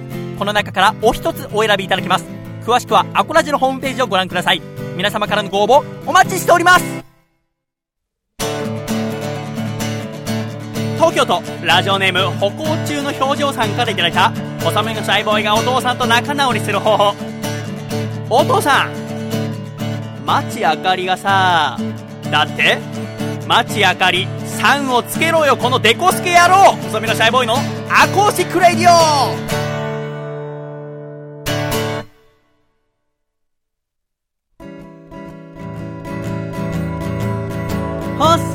のシャイボーイ細身のシャイボーイ細身のシャイボーイ Oh yeah 細身のシャイボーイ細身のシャイボーイルールールーフー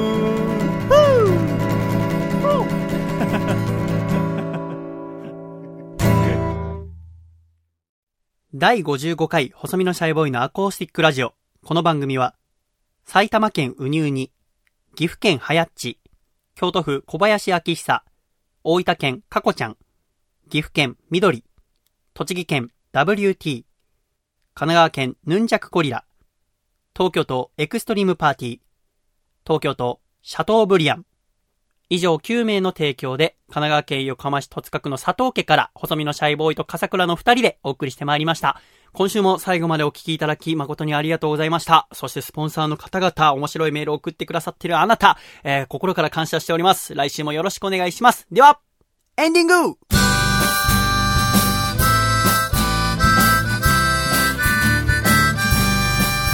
暖かいシャイということで、笠倉、第55回アコラジも終了でございます。はい。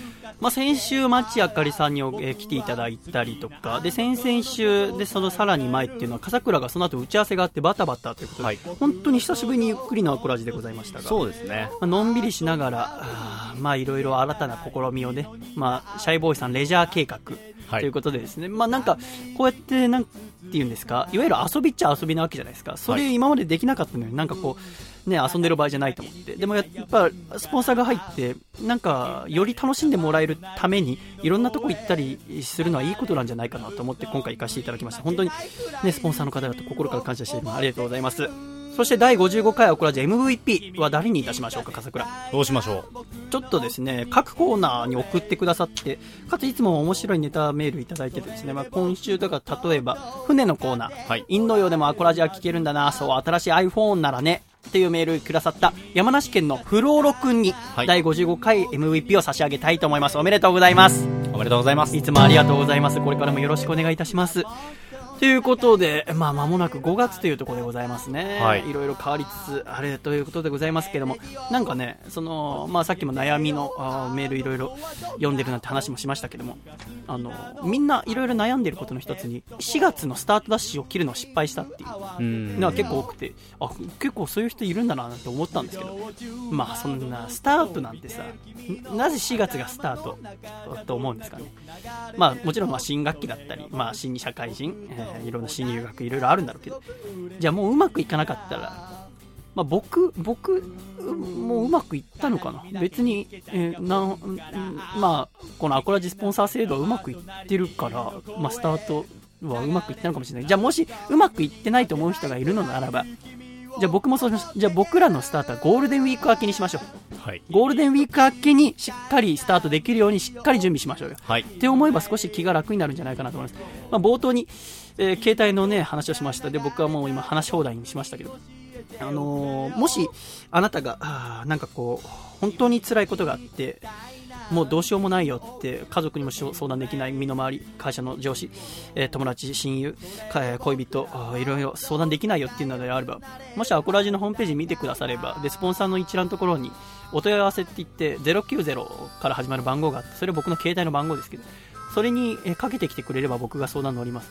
あのこれはまあちょっと考えてたことでもあって、まあ、あんまりこれをじゃあネットに載せてね、これがシャイボーイの番号だってみたいに言われるのはちょっと、えー僕もそれほど暇ではねえから大変なんだけど、でも本当に困っていて、誰も助けて、えーもらえる人がいないのであれば、僕が、えー僕のラジオ聞いてもらえてるお礼として、親身になって答えたいと思います。もし、ね、僕はね、周りに何でもない人でも、あ毎週こうやって一緒に2時間過ごせている仲間だと私はリスナーのことを思っておりますから、頼っていただければなって、もし本当に辛いのであれば私に電話をかけてきていただければ、でもし電話料金がないのであれば私がね、その後じゃあ、スッと切って、で、また書き直すってこともできるわけでございますから、えーまあ頑張っていきましょうよと。なんかその、ただ、なんでしょうね、みんな悩みの中、まあ、シャイボーイさんはいろいろこう下調べをして、いろいろ準備をするっていうのはすごいなって思いますって言われますけど、僕もでも、やっぱいざ新しいこと始めるって時はなんか飛び込まなきゃいけないんだよね。例えばじゃあ、えー、まあ船の世界入るよって言った時も、僕高校なんかまではもう、ただガリ勉やろうだったから、